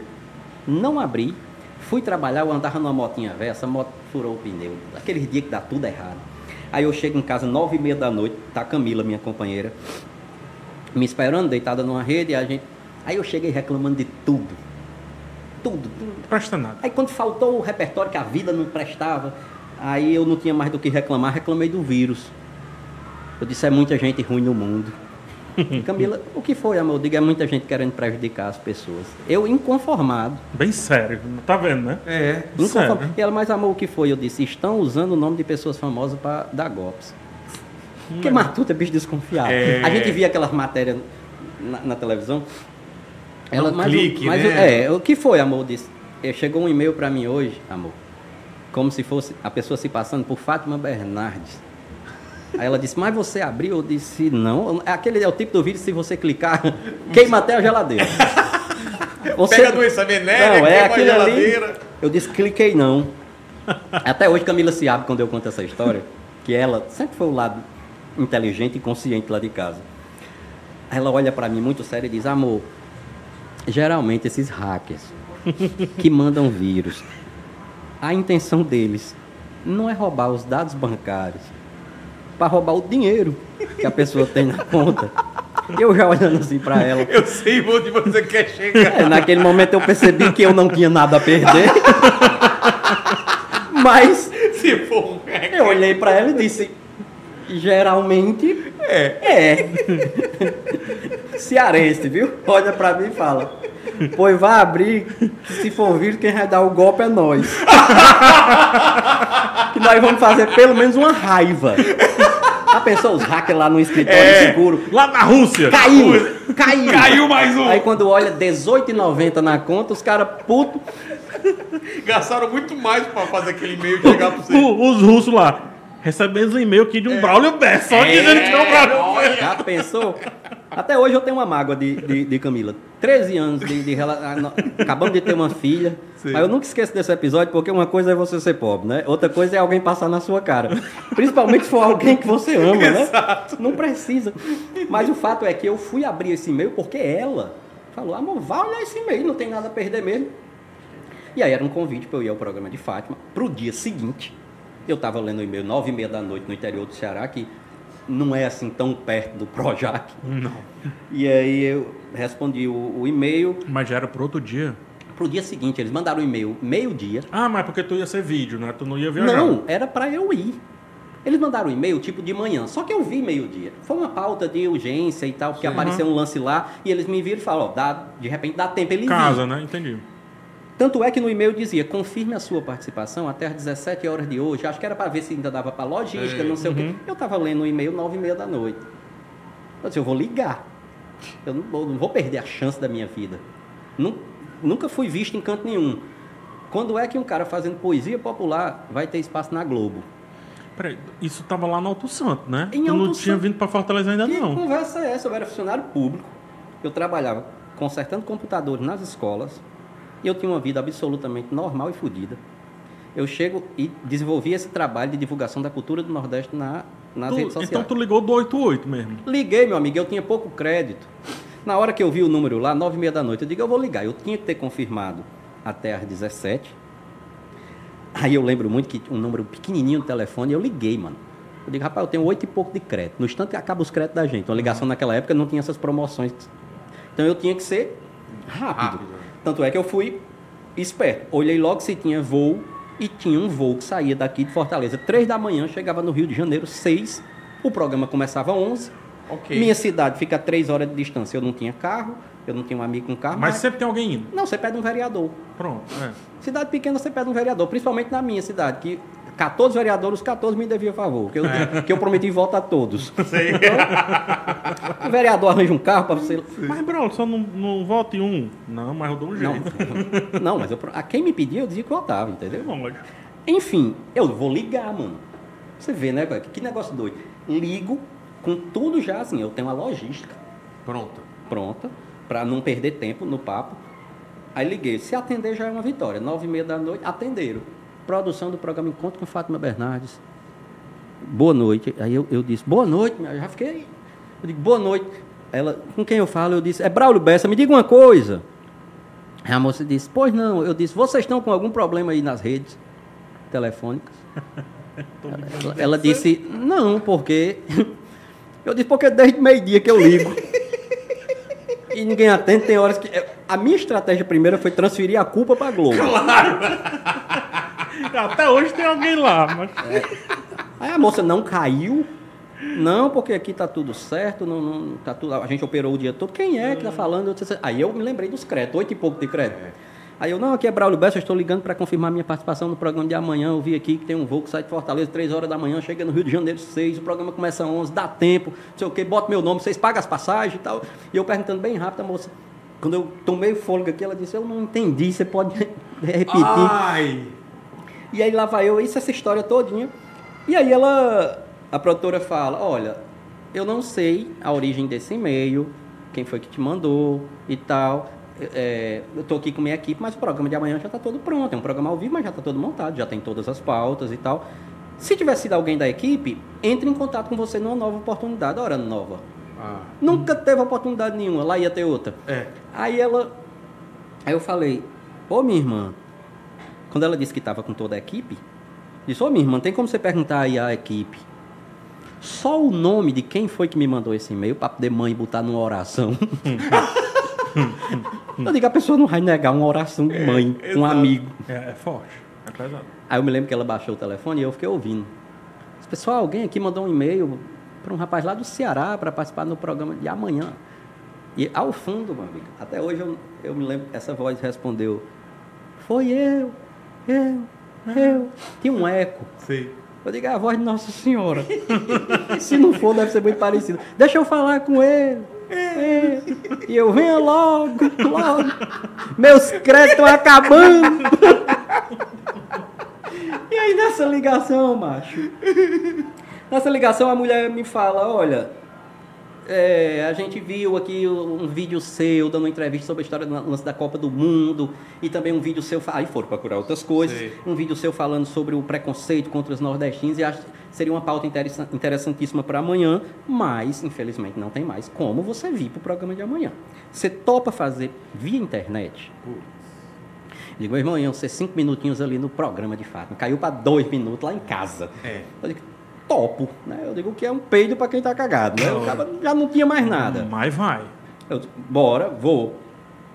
Amanhã, 9 horas da manhã, a gente entra em, em- em contato, faz o teste de conexão. 11 horas começa a entrevista. Isso Faz 5 horas da manhã tu já tava no barbeiro, né? Só pra saber. cinco horas. Eu não dormi. Porque tava dando tudo errado, meu irmão. E eu cresci ouvindo história de gente que foi dormir bonzinho de saúde. e morreu. Aquelas histórias que o povo chega e diz, Sei, "Poxa, sei. seu Mané, um homem com tanta saúde, É. Do nada. comeu uma pamonha. Aí a notícia é padrão. Foi dormir, É. acordou morto. Ainda tem o acordou Que morto. acorda, amor. Né? Eu pensei, se eu cochilar, eu acordo morto. Pra que que vai arriscar? 9 horas da manhã fizemos o teste, 11 horas da manhã eu tinha dois minutos e era a única chance da minha vida de sair de uma invisibilidade que castiga a esmagadora maioria dos artistas populares desse país. Eu tinha dois minutos. E quando Fátima Bernardo disse, bom dia, Braulio Bessa, a internet travou. O quê? Quando ela disse meu nome, travou que ela gaguejou de lá e eu daqui. pá, É, ah. Ah. E aí, Eu vi a participação. uns, teve um trechinho que não travou, ela aproveitou para se despedir. Braulio, infelizmente, essas nossas participações online travam muito e tal, eu vou ter que me despedir. Não estava travando nesse momento. Tá. Quando ela disse, eu vou ter que me despedir, eu disse, pois me leve aí ao vivo, Fatinha. Que não trava, não. Aproveitei um momento de dificuldade para criar uma oportunidade. Primeiro, me convidei para ir ao programa. Segundo, fiz amizade. Chamei Fátima Bernardo de Fatinha com menos de um minuto de conversa. Quem que vai Né? recusar o convite desse, cara? Fatinha, ela riu e uma semana depois me chamaram Ah. para ir ao programa. Pronto. Para terminar aquele papo. E olha que história. Ela escreveu a orelha desse livro aqui, ela conta isso, depois você vai Ah, ela ler. conta? que foi a porra do, da gaiatice de chamar ela de Fatinha. Do nada ela disse, e o menino lá que me chamou de Fatinha? Ah, ficou na, ficou na cabeça dela. Vamos trazer aquele rapaz para terminar a história que ele tem coisa a dizer. E aí eu fui 15 dias depois, uma semana chegou um e-mail, 15 dias depois eu fui. Faço um. ia para bater um papo de 5 minutos, só que era ao vivo, eu falei, eu posso declamar um poema no meio do programa. Me levantei e declamei um poema. E era poesia popular, 11 horas da manhã na Rede Tu Globo. lembra qual era? É. O poema, esse primeiro que eu que eu fiz lá, Não, não precisa ser o poema, mas tu, tu lembra era um qual poema sobre mãe. Era, eu lembro que era um poema sobre mãe, cara. Isso muito tempo, né? Tem oito anos. É, Dizia, mãe, o cabra pode escolher muita coisa na vida. Ser artilheiro ou goleiro, pedalar ou correr. Até o sabor das coisas a gente pode escolher. Mas a coisa mais joiada, mais preciosa, a coisa mais arretada da vida da gente simplesmente não se escolhe. A mãe. Ela que é um pedacinho de Deus no meio do mundo. Um tantão assim de bravura, um tantão assim de ternura. Mãe é doce feito mel de rapadura, macia feita algodão, cheirosa feito milho na fogueira numa noite de São João. Mãe é pura perfeição, não tem para que escolher. E mesmo assim, se eu tivesse a graça desse poder, de todas as mães do mundo, teria escolhido você. Aí eu terminei, o povo se levantou, bateu palma. Eu peguei minha mochilazinha, tava vindo-se embora para ajeitar meus computadores. Aí o diretor Maurício Arruda chegou para mim e falou: Você escreve sobre tudo? Eu disse: Sobre tudo que eu sinto. Falou: Se você quiser, a partir de hoje, você está contratado do programa. Eu vou lhe dar um quadro, você vem toda semana e nós vamos fazer com que o brasileiro descubra que gosta de poesia e nem sabe. Eu, eu devo muito à falta de juízo desse diretor, de ter visto um cara declamando poesia a primeira vez na vida e ter acreditado nisso. E aí, as coisas aconteceram. Na semana seguinte, eu estava lá com um quadro, com um pedestal, com um telão. E dois meses depois já era o conteúdo mais assistido da plataforma digital da Rede Globo. E aí foi. As coisas foram acontecendo. Mas tudo pela fatinha, por, por essa. Uma gatinha. Gaiatice. É, porque, gaiatice. veja só, hum, isso é uma característica nossa. É, De trazer para perto, meu irmão. Eu tenho certeza que você sentiu isso aqui já. com certeza. Eu tenho certeza que as entrevistas que você fez aqui, meu irmão, é diferenciada. É. Porque esse lugar é diferente por causa que o povo é diferente. É um povo acolhedor que traz para perto. Chamar Fátima Bernardes, uma das maiores jornalistas do país, com menos de um minuto de conversa, chamar ela de Fatinha, meu irmão. Nem o William Bonner chamou. nem, nem, William tu- falou, ué? nem, tu, nem Túlio Gadelha chamou. Não, eu fui o único que chamei, já foi com essa intimidade. E é uma grande, grandíssima amiga, assim, alguém que eu tenho uma gratidão. Amiga mesmo de. Aí eu, eu digo, de comer lá em casa, né? De jantar lá em casa. Eu- então, assim, é, é interessante essa história do, do- dessa intimidade. Desse que nós temos, é uma característica nossa, do povo do interior. Você já chegou, tem uma história que circula aqui no, nos sertões, de um casal de, de matuto. Atribuem essa história a algumas cidades. Já disseram que isso foi em Icó, mas a, a que circula mais é que foi aqui em Sobral.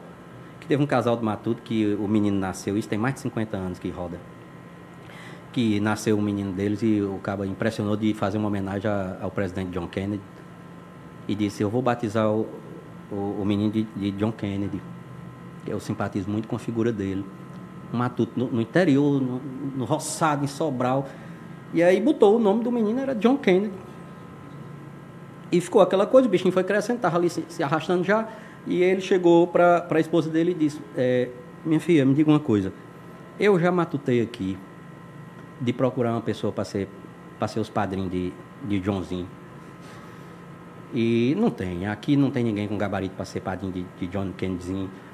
Eu já pensei, não tem. O que é que você acha de nós chamar é, John Kennedy e, e, e Jacqueline Kennedy mesmo?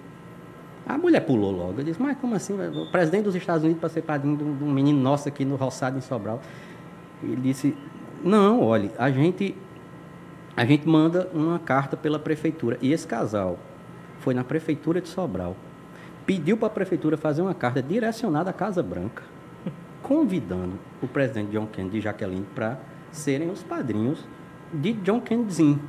De Johnzinho. E normal, assim, era só mais um dia, tá? Não, e aí Normal. fizeram. E a prefeitura achou aquilo tão inusitado que Fez. fez a carta e endereçou para a Casa Branca.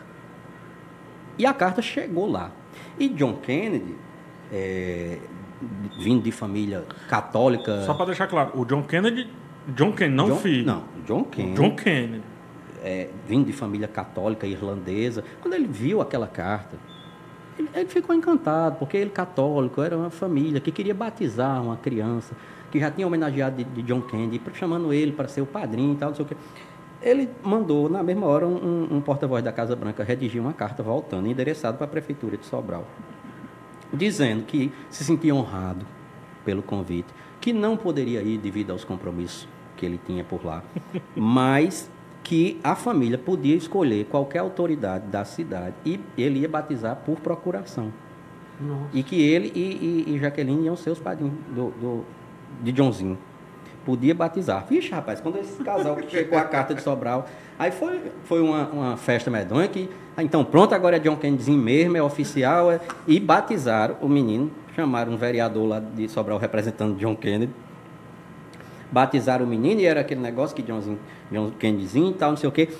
E aí teve um dia que ele estava, você ver como é essa coisa da intimidade que nós temos. Aí um dia o caba estava no roçado, campinando a, a rocinha dele de milho lá, com a enxada na mão, um rádio pendurado no, numa jurema.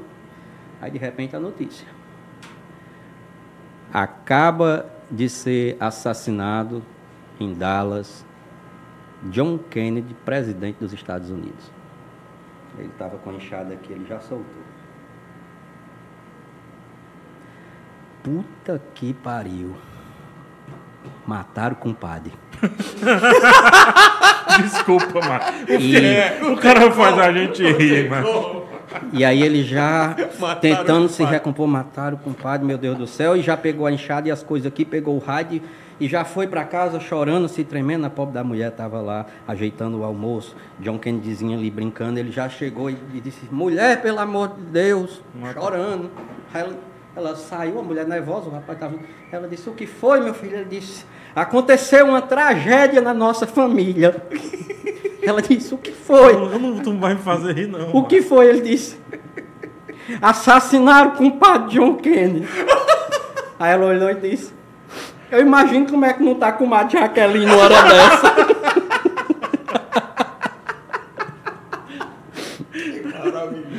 Onde é que eu tô que não vou fazer um chazinho pra ela? Então assim, Só não vou porque tem uns compromissos É. aqui também. não vou pro enterro, mas escolho uma autoridade Tem lá. autoridade aí dos Estados Unidos que... Meu irmão, essa, essa história resume o acolhimento, que é o povo do Nordeste, meu irmão, de trazer para dentro, de ser da família, de se tornar amigo muito rápido. Então, assim, a minha história com Fátima é, e no programa parte desse princípio, velho, de ter já brincado, chamar ela de Fatinha, e nessa de Fatinha fui convidado ao programa, e aí é isso. Além de ter tido essa oportunidade, é, nos tornamos grandes amigos. E mudou a vida mesmo. Como você imaginava? Não, nunca imaginei o que, o que, o que Não, ia- quando, quando você teve essa chance do e-mail e você falou, é minha chance. Ah, sim, era minha chance de ser visto Isso. por cinco minutos. Mas você imaginava que.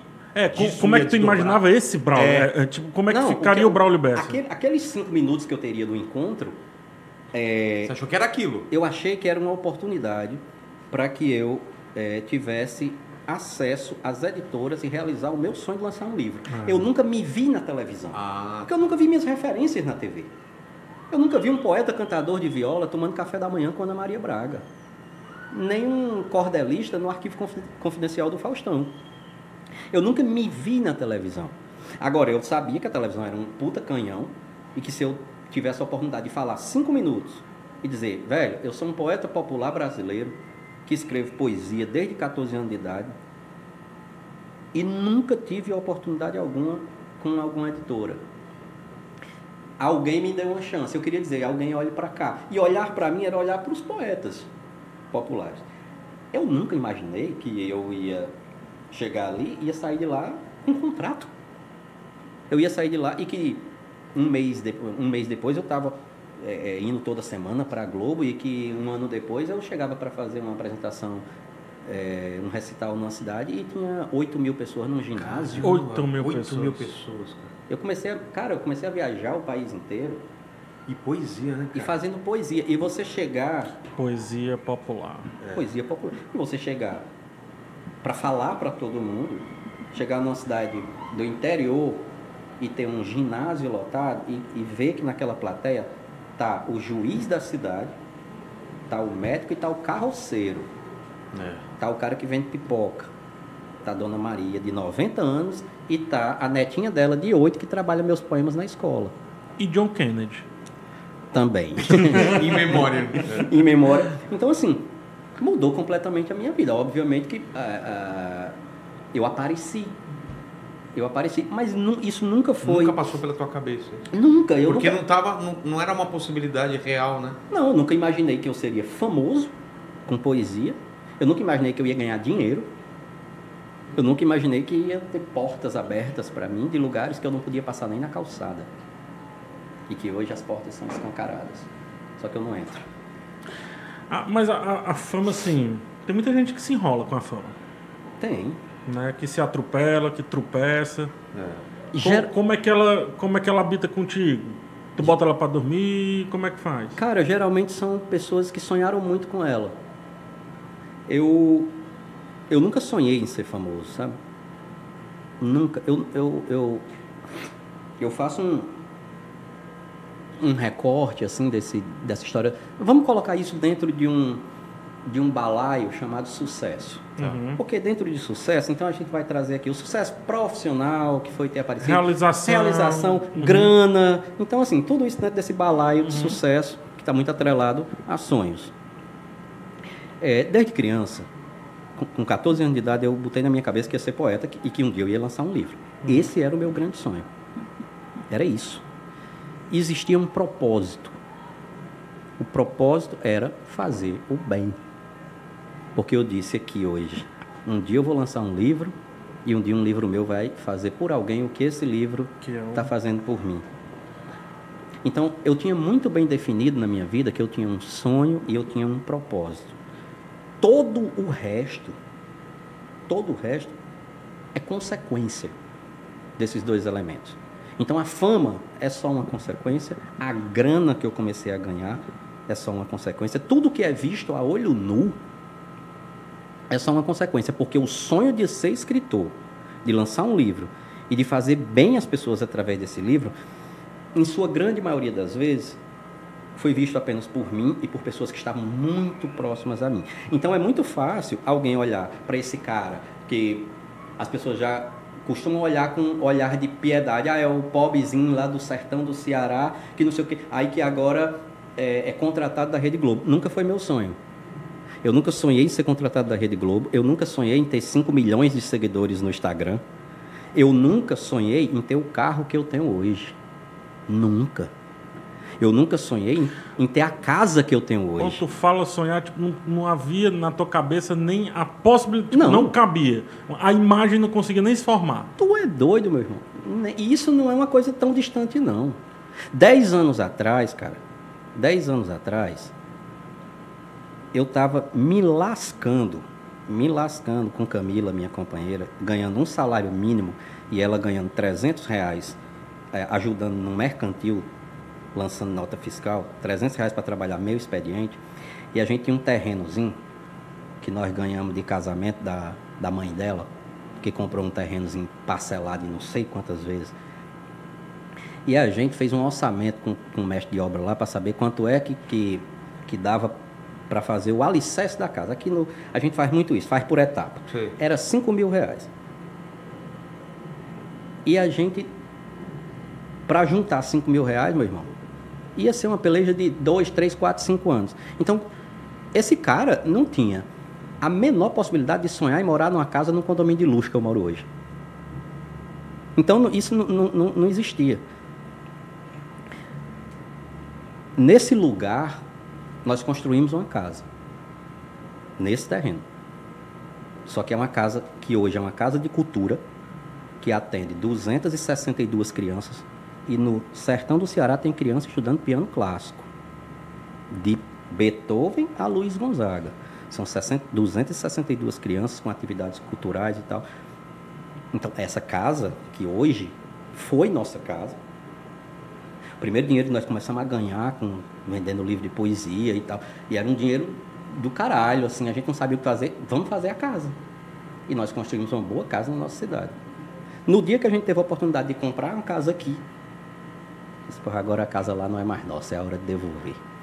E foi a maneira que nós encontramos de retribuir o que a poesia fez por nós, o que as pessoas fizeram, foi transformar aquela casa que foi construída às custas de um sonho e às custas de poesia, que tem bem pouquinha casa no mundo construídas às custas de poesia, numa casa de todo mundo. E hoje está lá. Se você passar lá na beira da estrada, lá em Alto Santo, tem uma casa colorida, de portões abertos. Você vai ouvir o som das crianças tocando, ensaiando. Nós temos orquestra, temos banda de pífano, coral, rabeca, sanfona, canto, atendimento psicológico para todas as crianças. Fizemos um anfiteatro. Então, a primeira apresentação das crianças é sempre para os pais. Essa casa, esse lugar, faz parte desse sonho de escrever poesia. O objeto casa nunca foi um sonho. E fez parte, inclusive, de um processo de ressignificação do meu sonho, porque de repente eu comecei a ganhar dinheiro, meu irmão, valendo. De repente as pessoas passaram a pagar caro por uma palestra minha. publicidade e tal. Então, o que é que vai dar sentido a escrever poesia? Foi quando a gente transformou essa casa numa casa de cultura e desde o dia que a primeira criança entrou lá, eu abri mão de 100% dos direitos econômicos dos meus livros. 100% de tudo que é vendido dos meus livros vai para lá. Então, assim, eu continuo escrevendo agora meu quarto livro exatamente com o mesmo eh, sentimento que eu escrevi o primeiro, Uhum. para fazer o bem. Mas, por isso que eu falo, tudo isso que é visto a olho nu, nunca foi sonho, velho. Eu nunca me, me permiti sonhar. Eu- você acha que um cara. Meu irmão, a minha mãe. A minha mãe foi vítima de trabalho escravo. Na beira do rio Araguaia. E ela trabalhava. Ela trabalhava em lavoura de arroz. Com 18, 19 anos, ela não tinha mais nenhum dente na boca. Não tinha mais nenhuma unha nas mãos. E nos domingos a patroa deixava ela limpar a casa dela e o pagamento era uma caixa de anticoncepcional para ela não engravidar. Trabalho análogo à escravidão e tal. Minha mãe sobreviveu a isso. Sobreviveu, voltou com meu pai. Ela é costureira, ama costurar, aprendeu a costurar com minha avó, faz, acabou de fazer o vestido de São João da minha filha. e eu cresci vestindo as roupas que ela fazia com os retalhos. É, em cima da máquina de costura de minha mãe tem uma miniatura da Torre Eiffel. Essa mulher nunca se viu na Torre Eiffel. Mas eu levei ela para a Torre Eiffel. A gente foi para Paris. E nós fomos lá para a riba da Torre Eiffel. E eu tenho certeza, velho. Eu tenho certeza que minha mãe nunca sonhou com aquilo. E ela estava lá. Na Torre Eiffel. E a patroa dela no inferno. Entendeu? Então, assim, Aí foi pra baixo. é, essa história do, do sonho, né, da, da conquista e tal, para mim é muito dividido, sabe? O que é sonho, o que é propósito e o que é consequência. Tudo isso aqui é consequência e vai continuar sendo. Deu muito certo sonhar em ser escritor e escrever poesia e eu alimento, continuo alimentando esse mesmo sonho e vou aproveitando, obviamente, as consequências que esse sonho traz. E o vinho? Ah, Ah, viu sim. É, você rodou, rodou, rodou. Não, rapaz, é porque quando eu tava lá em. em- eu tava no. Fui no Rio, tava, acabou um dos programas, eu tava lá com Camila. E Fátima disse, Braulio, é, vocês vão ficar hoje aqui no Rio, você e a Camila, eu tô sozinho em casa com o Túlio. Vamos lá em casa tomar um vinho? Eu digo, tu é doido, mano. Na hora que ela chamou, eu, eu, eu disse, vamos, Fátima, eu fingindo naturalidade. É, né? Lógico. Aí eu olhei assim pra Camila, quando o Fátima virou as costas, eu disse, é hoje. Aí Camila, o quê? Eu disse que nós tomamos um vinho de mil reais. na casa de Fátima, Claro, Bernardo, meu amigo. Fátima gosta de corra boa. É. Mulher bem sucedida, elegante, gosta de corra boa, chamar pra tomar um vinho, abrir um. É um vinho de mil reais. E eu sempre tive curiosidade E saber de qual é o tomar gosto. um, um vinho O de mil reais, um gosto, é, gosto. é, eu digo, rapaz, fez. porque eu não tenho coragem, macho. Eu tenho dinheiro hoje pra tomar, mas eu não tenho coragem de Então. comprar. Eu pois é. Eu disse, não, coragem eu não tenho não. Aí eu, eu disse, um dia, um amigo meu rico vai chamar. E vai, Fátima chamou. Aí nós fomos pra casa dela. Chegamos lá, super naturais, eu e Camila. Fátima nos recebeu com Túlio. Papo vai, papo vem, vamos lá na cozinha, não sei o que, vamos abrir o vinho. Ah, eu queria ver o vinho. É. Aí, pá, botou a garrafa do vinho aqui, eu já dei os olhão, né? Fiquei olhando assim, Camila me cutucando. Aí eu olhei, olhei pra garrafa do vinho assim. Aí a gente lá, papo vai, papo vem. Túlio, serve aí o- os meninos. Aí Túlio pegou aqui, abriu, botou minha taça, botou na. E aí eu peguei, cara, provei assim, devagar, né? Fazendo, fazendo modo, né? Meu irmão, eu disse. Puta É o que vinho. pariu, meu irmão. Não é de mil, deve ser de dois, três. eu nunca tinha tomado um negócio daquele jeito. Aí Fátima viu a, a cara do pobre deslumbrado. A lágrima dessa. Aí olhou assim pra mim e disse: Bom esse vinho, né, Braulio? Eu disse: Bom. Ela disse: O Túlio tão avoado. Acredita que ele foi comprar. Isso, a gente chegou, Quando eu disse que era bom, ela já falou assim: pega uma garrafa para os meninos levarem.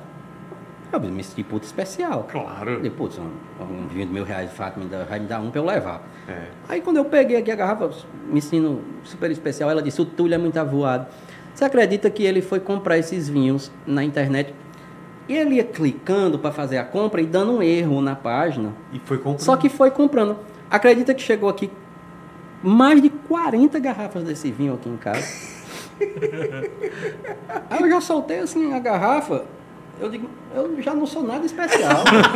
Eles estão dando é vazão. Já, é, quem aparece, eles dão uma, duas. Aí eu. Foi mesmo, Fátima? Aí ela disse. Rapaz. A sorte é que é bem baratinho. Ai, 48 reais um vinho desse. olha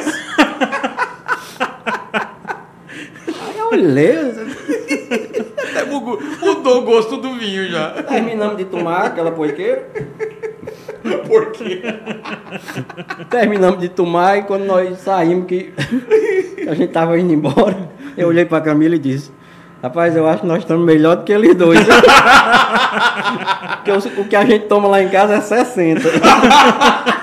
Que maravilhoso. Melhor dessa história toda, eu contei isso no podcast do Os Nordestinos pelo Mundo, aqui de Fortaleza. Dez dias depois, uma empresa de vinho me mandou uma garrafa de vinho de mil reais. Pronto. E aí? Provou. Tá lá em casa. Não, Não tomou? abriu. Hã? Não tomou? Tu é doido, eu abro lá aquilo. Aquilo dá dentro. eu tenho certeza. Se eu tomar um negócio daquele, cai meus dentes, meu amigo. Vai dar afta. Tá lá, exposto, mas mandaram o vinho. Braulio, vimos a sua entrevista, não sei o quê. Eu digo, mas rapaz, mandaram uma garrafa de vinho de mil. Aí, inclusive, eu vou até aproveitar a oportunidade aqui nesse podcast para dizer que eu tenho muita vontade de dirigir uma Porsche. Se alguma empresa quiser mandar uma Porsche né? para mim. Mas daí- Cuidado que manda um Fusca, viu? Oh. É do mesmo homem. Não, mas Fusca não tem futuro, você acredita? Tem- Eu tive Covid, falou de Fusca, eu tive Covid, fiquei mal pra caralho, Muito mal. mal, achei que ia morrer, fui pra UTI com Covid, e eu sempre dizia assim pra Camila, amor, sou doido pra comprar um Fusca. Ah, amor, pra que Fusca, não sei o que, Ah, aquelas corras de gente besta. Eu sou doido pra ter uma Kombi. Pronto, é a mesma besteira que eu tinha. Pra que ter uma Kombi? É só quando você assim, não, eu vou. Eu passo aí, meu, com a minha Kombi. Não, mas eu preciso levar não sei o quê. Eu tenho a Kombi. Tem a Kombi. É, no meu caso, pra. Camila sempre muito consciente, mas amor, você precisa de um Fusca, nós já temos um carro tão bom. Você Aham. tem seu carro, tem o meu, pra que um Fusca? Só pra dar trabalho, eu disse, mas é uma vontade que eu tenho de comprar um Fusca. Besteira. Esses Fusca todo ajeitado, mas até mais caro. Aí eu tive Covid, fui pra UTI, achei que ia morrer, saí, graças a Deus. Na semana seguinte eu comprei o Fusca. Eu digo, rapaz, ia ficar o dinheiro aí todo pro povo gastar mesmo. Eu vou comprar um Fusca. Eu ia era morrer e não ia comprar meu Fusca. Comprei o Fusca, ou coisa sem futuro. Por quê? Eu vendi, ainda perdi foi dinheiro vendendo. Aquilo lá é carro, um bicho duro da porra, quente, que só um cabo com Fusca aqui no Ceará, sem ar-condicionado. Nossa. Eu dei duas voltas no Fusca. Foi não, mano. Pô, mas gostei não. Tirei uma foto, postei no Instagram, né, legal. Vendi. Pois se tu me fala, ó, mano. Olha. É, Segundo. tem futuro não, você comprar uma Kombi. O Fusca é bom, mas porque tu, tu mesmo conserta, mas ele vai andando, É. tu vai consertando, entendeu? Ah, o freio quebrou. Não. Você tem um sapato, você tira o cadastro, você amarra ali, funciona do mesmo jeito. Todo mundo fala isso sobre Fusca. é. Vai consertando, mano. O Não- Fusca ele é tão interessante, bicho, que na frente é o bagageiro. Tem futuro não, mas é um pelo menos. É isso aí, mas eu tenho, eu tenho um apego, Fusquinha. Minha família tem um Fusquinha há muito tempo, foi, foi o bicho que me levou pra cima e pra Bom, baixo. e aí tem, aí tem uma questão é, de história. Mas era ruim de ser uma né? peste mesmo. Mas, mas dizer que é bom, É. é. Fusca não é não. Você falou que ia falar uma coisa do Tarantino ou fala depois? Ah, fala depois. Tá bom, então você me conta essa história depois. Agradecer demais a presença do Braulio, do, do, do PH, que esteve aqui com a gente. Tô contratado? Tá contratado já. Ah, que nem na, na Fátima lá. Pois é, isso já, que eu queria. Já tá aqui. Você nem me chamou de Vilelinha, hein? Chamei de Rogerinho, que não Rogerinho, é viu. verdade, é verdade. então assistam também o bate-papo que eu tive com o PH, vai estar aí nos cards. E é o seguinte, Braulio, não sei se te contaram, eu sempre faço três perguntas para todo mundo. é, e contigo não vai ser diferente. Agradecer a equipe que, tava, que tá aqui, o, o Lene, manda um oi pro pessoal aí. Valeu. Direto aqui do Ceará, o- a equipe que tá com a gente, fala o nome do pessoal. O Luan e o, e o Matheus. Sim. Os caras são meio tímidos aqui, mas estão dando uma força o aqui. nome da Como é que é o nome da produtora? Adjetivo. Adjetiva, é isso? Adjetiva. Adjetiva aí, a gente vai colocar um videozinho deles no final, então. Então, tá preparado? Vamos lá. É o seguinte, eu sei que você falou de várias coisas aqui e vai ter música também do, do- no final, hein, né? Vai ter música. E vai ter poesia. Você pode escolher qualquer uma. Pode. É, só não pode ser uma com meu nome, tá? Mas eu, eu, eu improviso. Eu Tá improviso. bom, você improvisa? Ah, meu Tem Deus. certeza? Tem coragem? Ah, Não, claro que não. Vou pedir uma de improviso com o nome do Paquito, que é um cara que trabalha com a gente. Eu sei. Aí tudo bem. Não, mas o Paquito merece. Merece, Todo ele merece. improviso do mundo. Total. Mas, Braulio, é, você falou de vários momentos da sua vida aqui, contou da tua história, e olhando para trás, se pudesse, é, de repente, separar um desses momentos como se, como se fosse um momento mais difícil ou um momento de mudança da tua vida, que, qual que você sublinharia? É, existe um dia que eu mandei 44 e-mails para 44 editoras do, do Brasil pedindo uma oportunidade de lançar um livro. É, de- dessas 44, a média foi boa, eu digo em todo canto que eu só recebi quatro nãos, porque 40 não responderam. Ah, tá. Não porque não disseram sempre, porque É. simplesmente.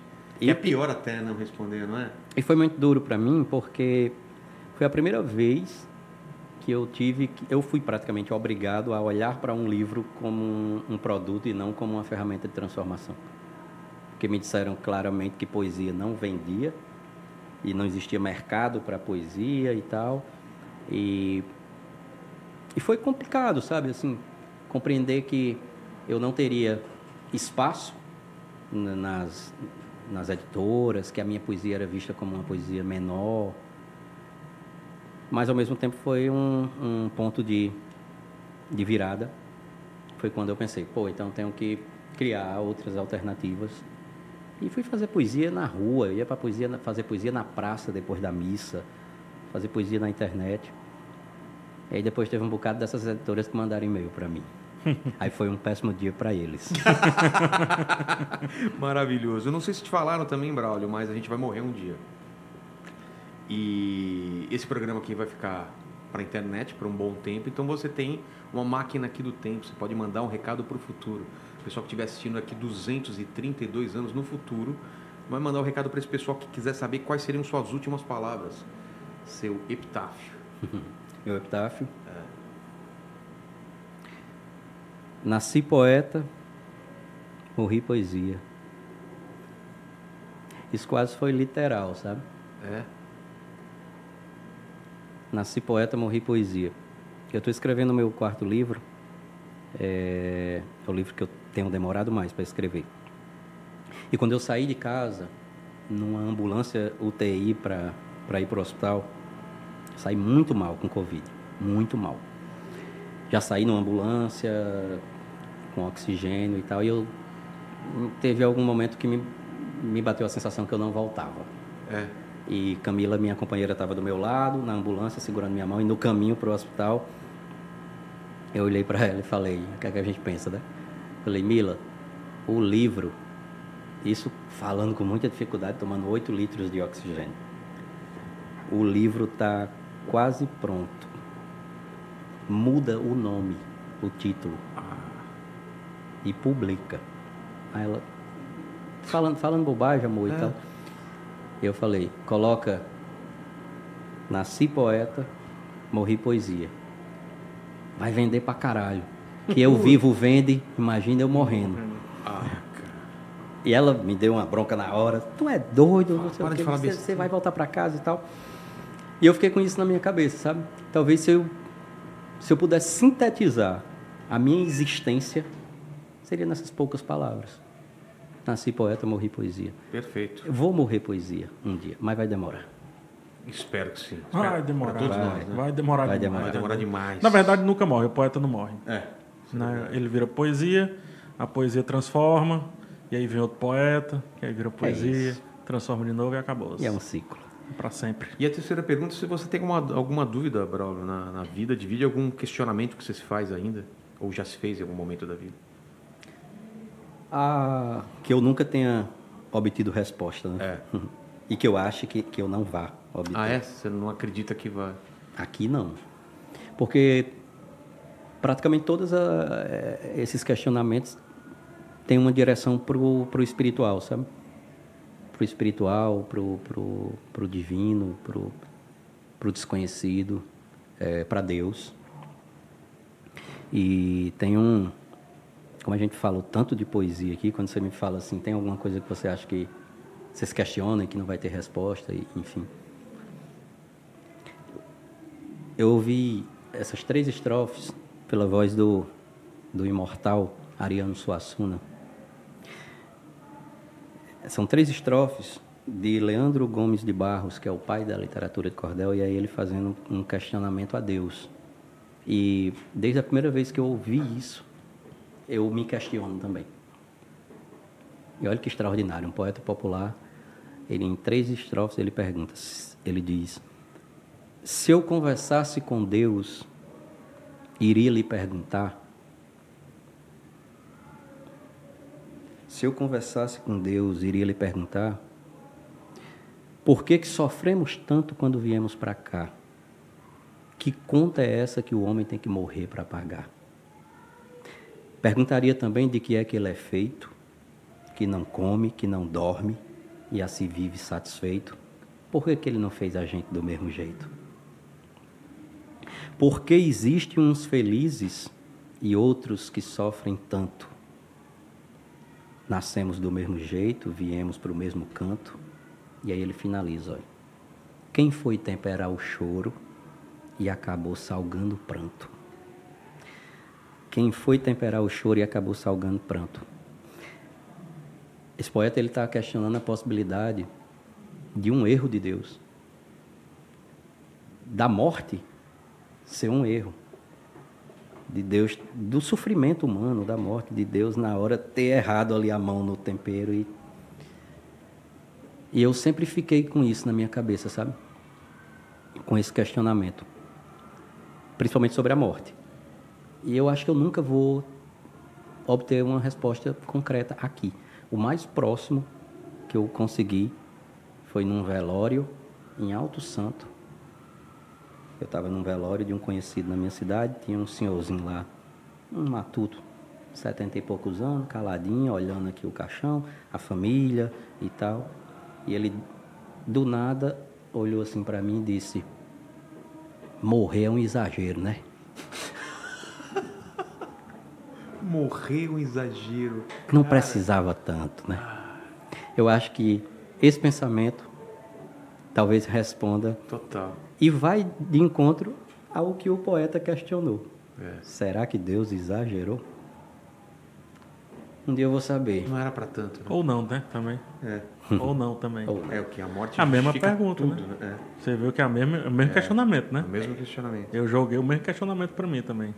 Esse negócio da morte aí, o que é que tem pra lá? Exato. Tomara que demore. Tomara que demore bastante. É, vamos de uma música aí, mas antes, Braulio, sem improviso. Quer dizer, com improviso pode ser com o nome do Paquito. Pode... Estava eu mais Vilela. Não, Paquito! Estava Vilela mais eu. Vai logo virando aí, vai. vai virando, vai virando. Quer que eu termine? Era aquela piada da maçã, né? Vai virando. Vai virando aí, vai, pra tu ver. Fica à vontade, Braulio, para terminar com uma poesia tua. À vontade, escolhe. Olha, tem, um, tem uma, é, uma série de estrofes que eu acho que juntando aqui sintetiza uh, o nosso papo, sintetiza o que eu, que eu falei aqui sobre, sobre existência humana, sobre o, o que eu compreendo de vida, o que eu aprendo. é, e que não é sobre a minha vida, é sobre a nossa, no final das contas. Como eu disse no início aqui, o poeta é um prestador de atenção da vida alheia, traz a vida do outro para dentro da sua própria vida e mistura isso e transforma em arte. Tem um poema meu que diz o seguinte: Sendo eu um aprendiz, a vida já me ensinou que besta é quem vive triste lembrando do que faltou magoando a cicatriz, esquece de ser feliz por tudo que conquistou. Afinal, nem toda lágrima é dor, nem toda graça é sorriso, nem toda curva da vida tem uma placa de aviso. Nem sempre que você perde é de fato um prejuízo. O meu ou o seu caminho não são muito diferentes. Tem espinho, pedra, buraco para modo atrasar a gente. Não desanime por nada pois até uma topada empurra você para frente. Acredite no poder da palavra desistir. Tire o D, coloque um R que você tem, resistir. É uma pequena mudança que nos enche de esperança e faz a gente seguir. A vida não é tão fácil, viver não é só sorrir. A lagarta que rasteja, rasteja para evoluir. Se transforma em borboleta, depois voa por aí. Eu espero que a gente continue voando e ajudando alguém a voar. É isso. Demais, né? meu? Amém. Muito, muito, muito, muito bom. Obrigado demais, Braulio. Obrigado a vocês que estiveram aqui nessa live com a gente. E agora mais música, né? E agora, é, durante a música, é, vocês é, pensem em tudo que a gente falou aqui, agradeçam a Deus ou a que, ao, ao que você acredita, Rapaz, né? agradeço alguma coisa, porque aqui tá Walking Dead, viu? Tá Agora? total aqui, escuro, Tá Walking Dead, tá um-. A gente vai ter que sair nesse parque agora no escuro, hein? Eu vou sair rastejando mesmo la- lagarta ver. Exatamente. Vamos lá, Gleipe. Música pra nós aí, obrigado. Beijo no cotovelo, tchau, valeu.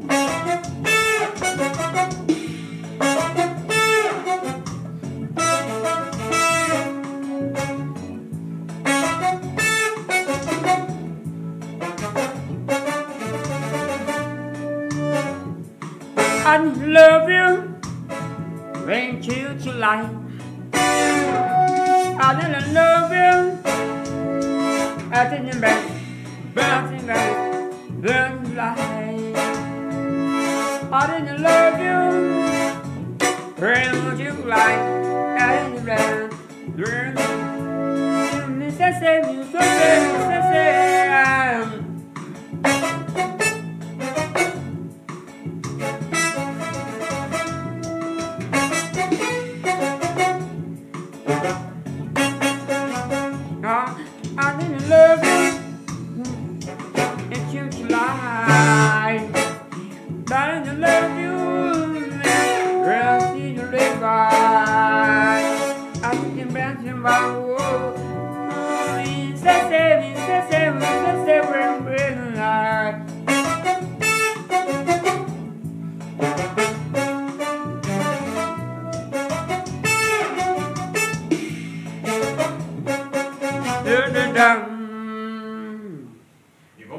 então com Another Brick in the Wall. Chama. Pink Floyd. A gente repete. Aí vai no programa. É, Vamos? Fazer em reggae. Ah, boa! Na outra você não fez em reggae, Não, né? foi não, foi não. Ah, então boa.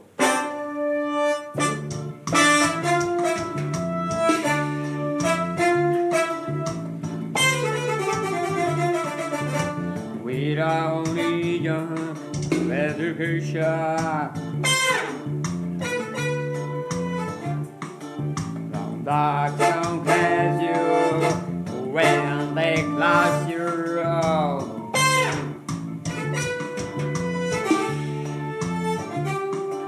You cheat on living on with the law. Hey! Teacher! Live que? Live que vem pras lojas da manhã. Oh,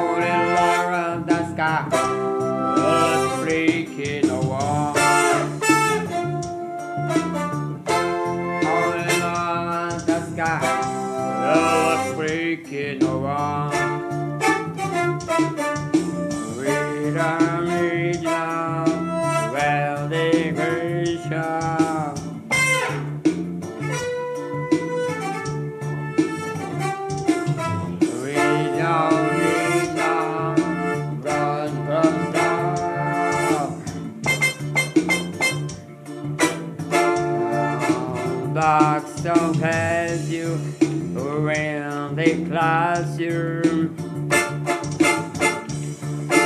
Tu sens l'évidence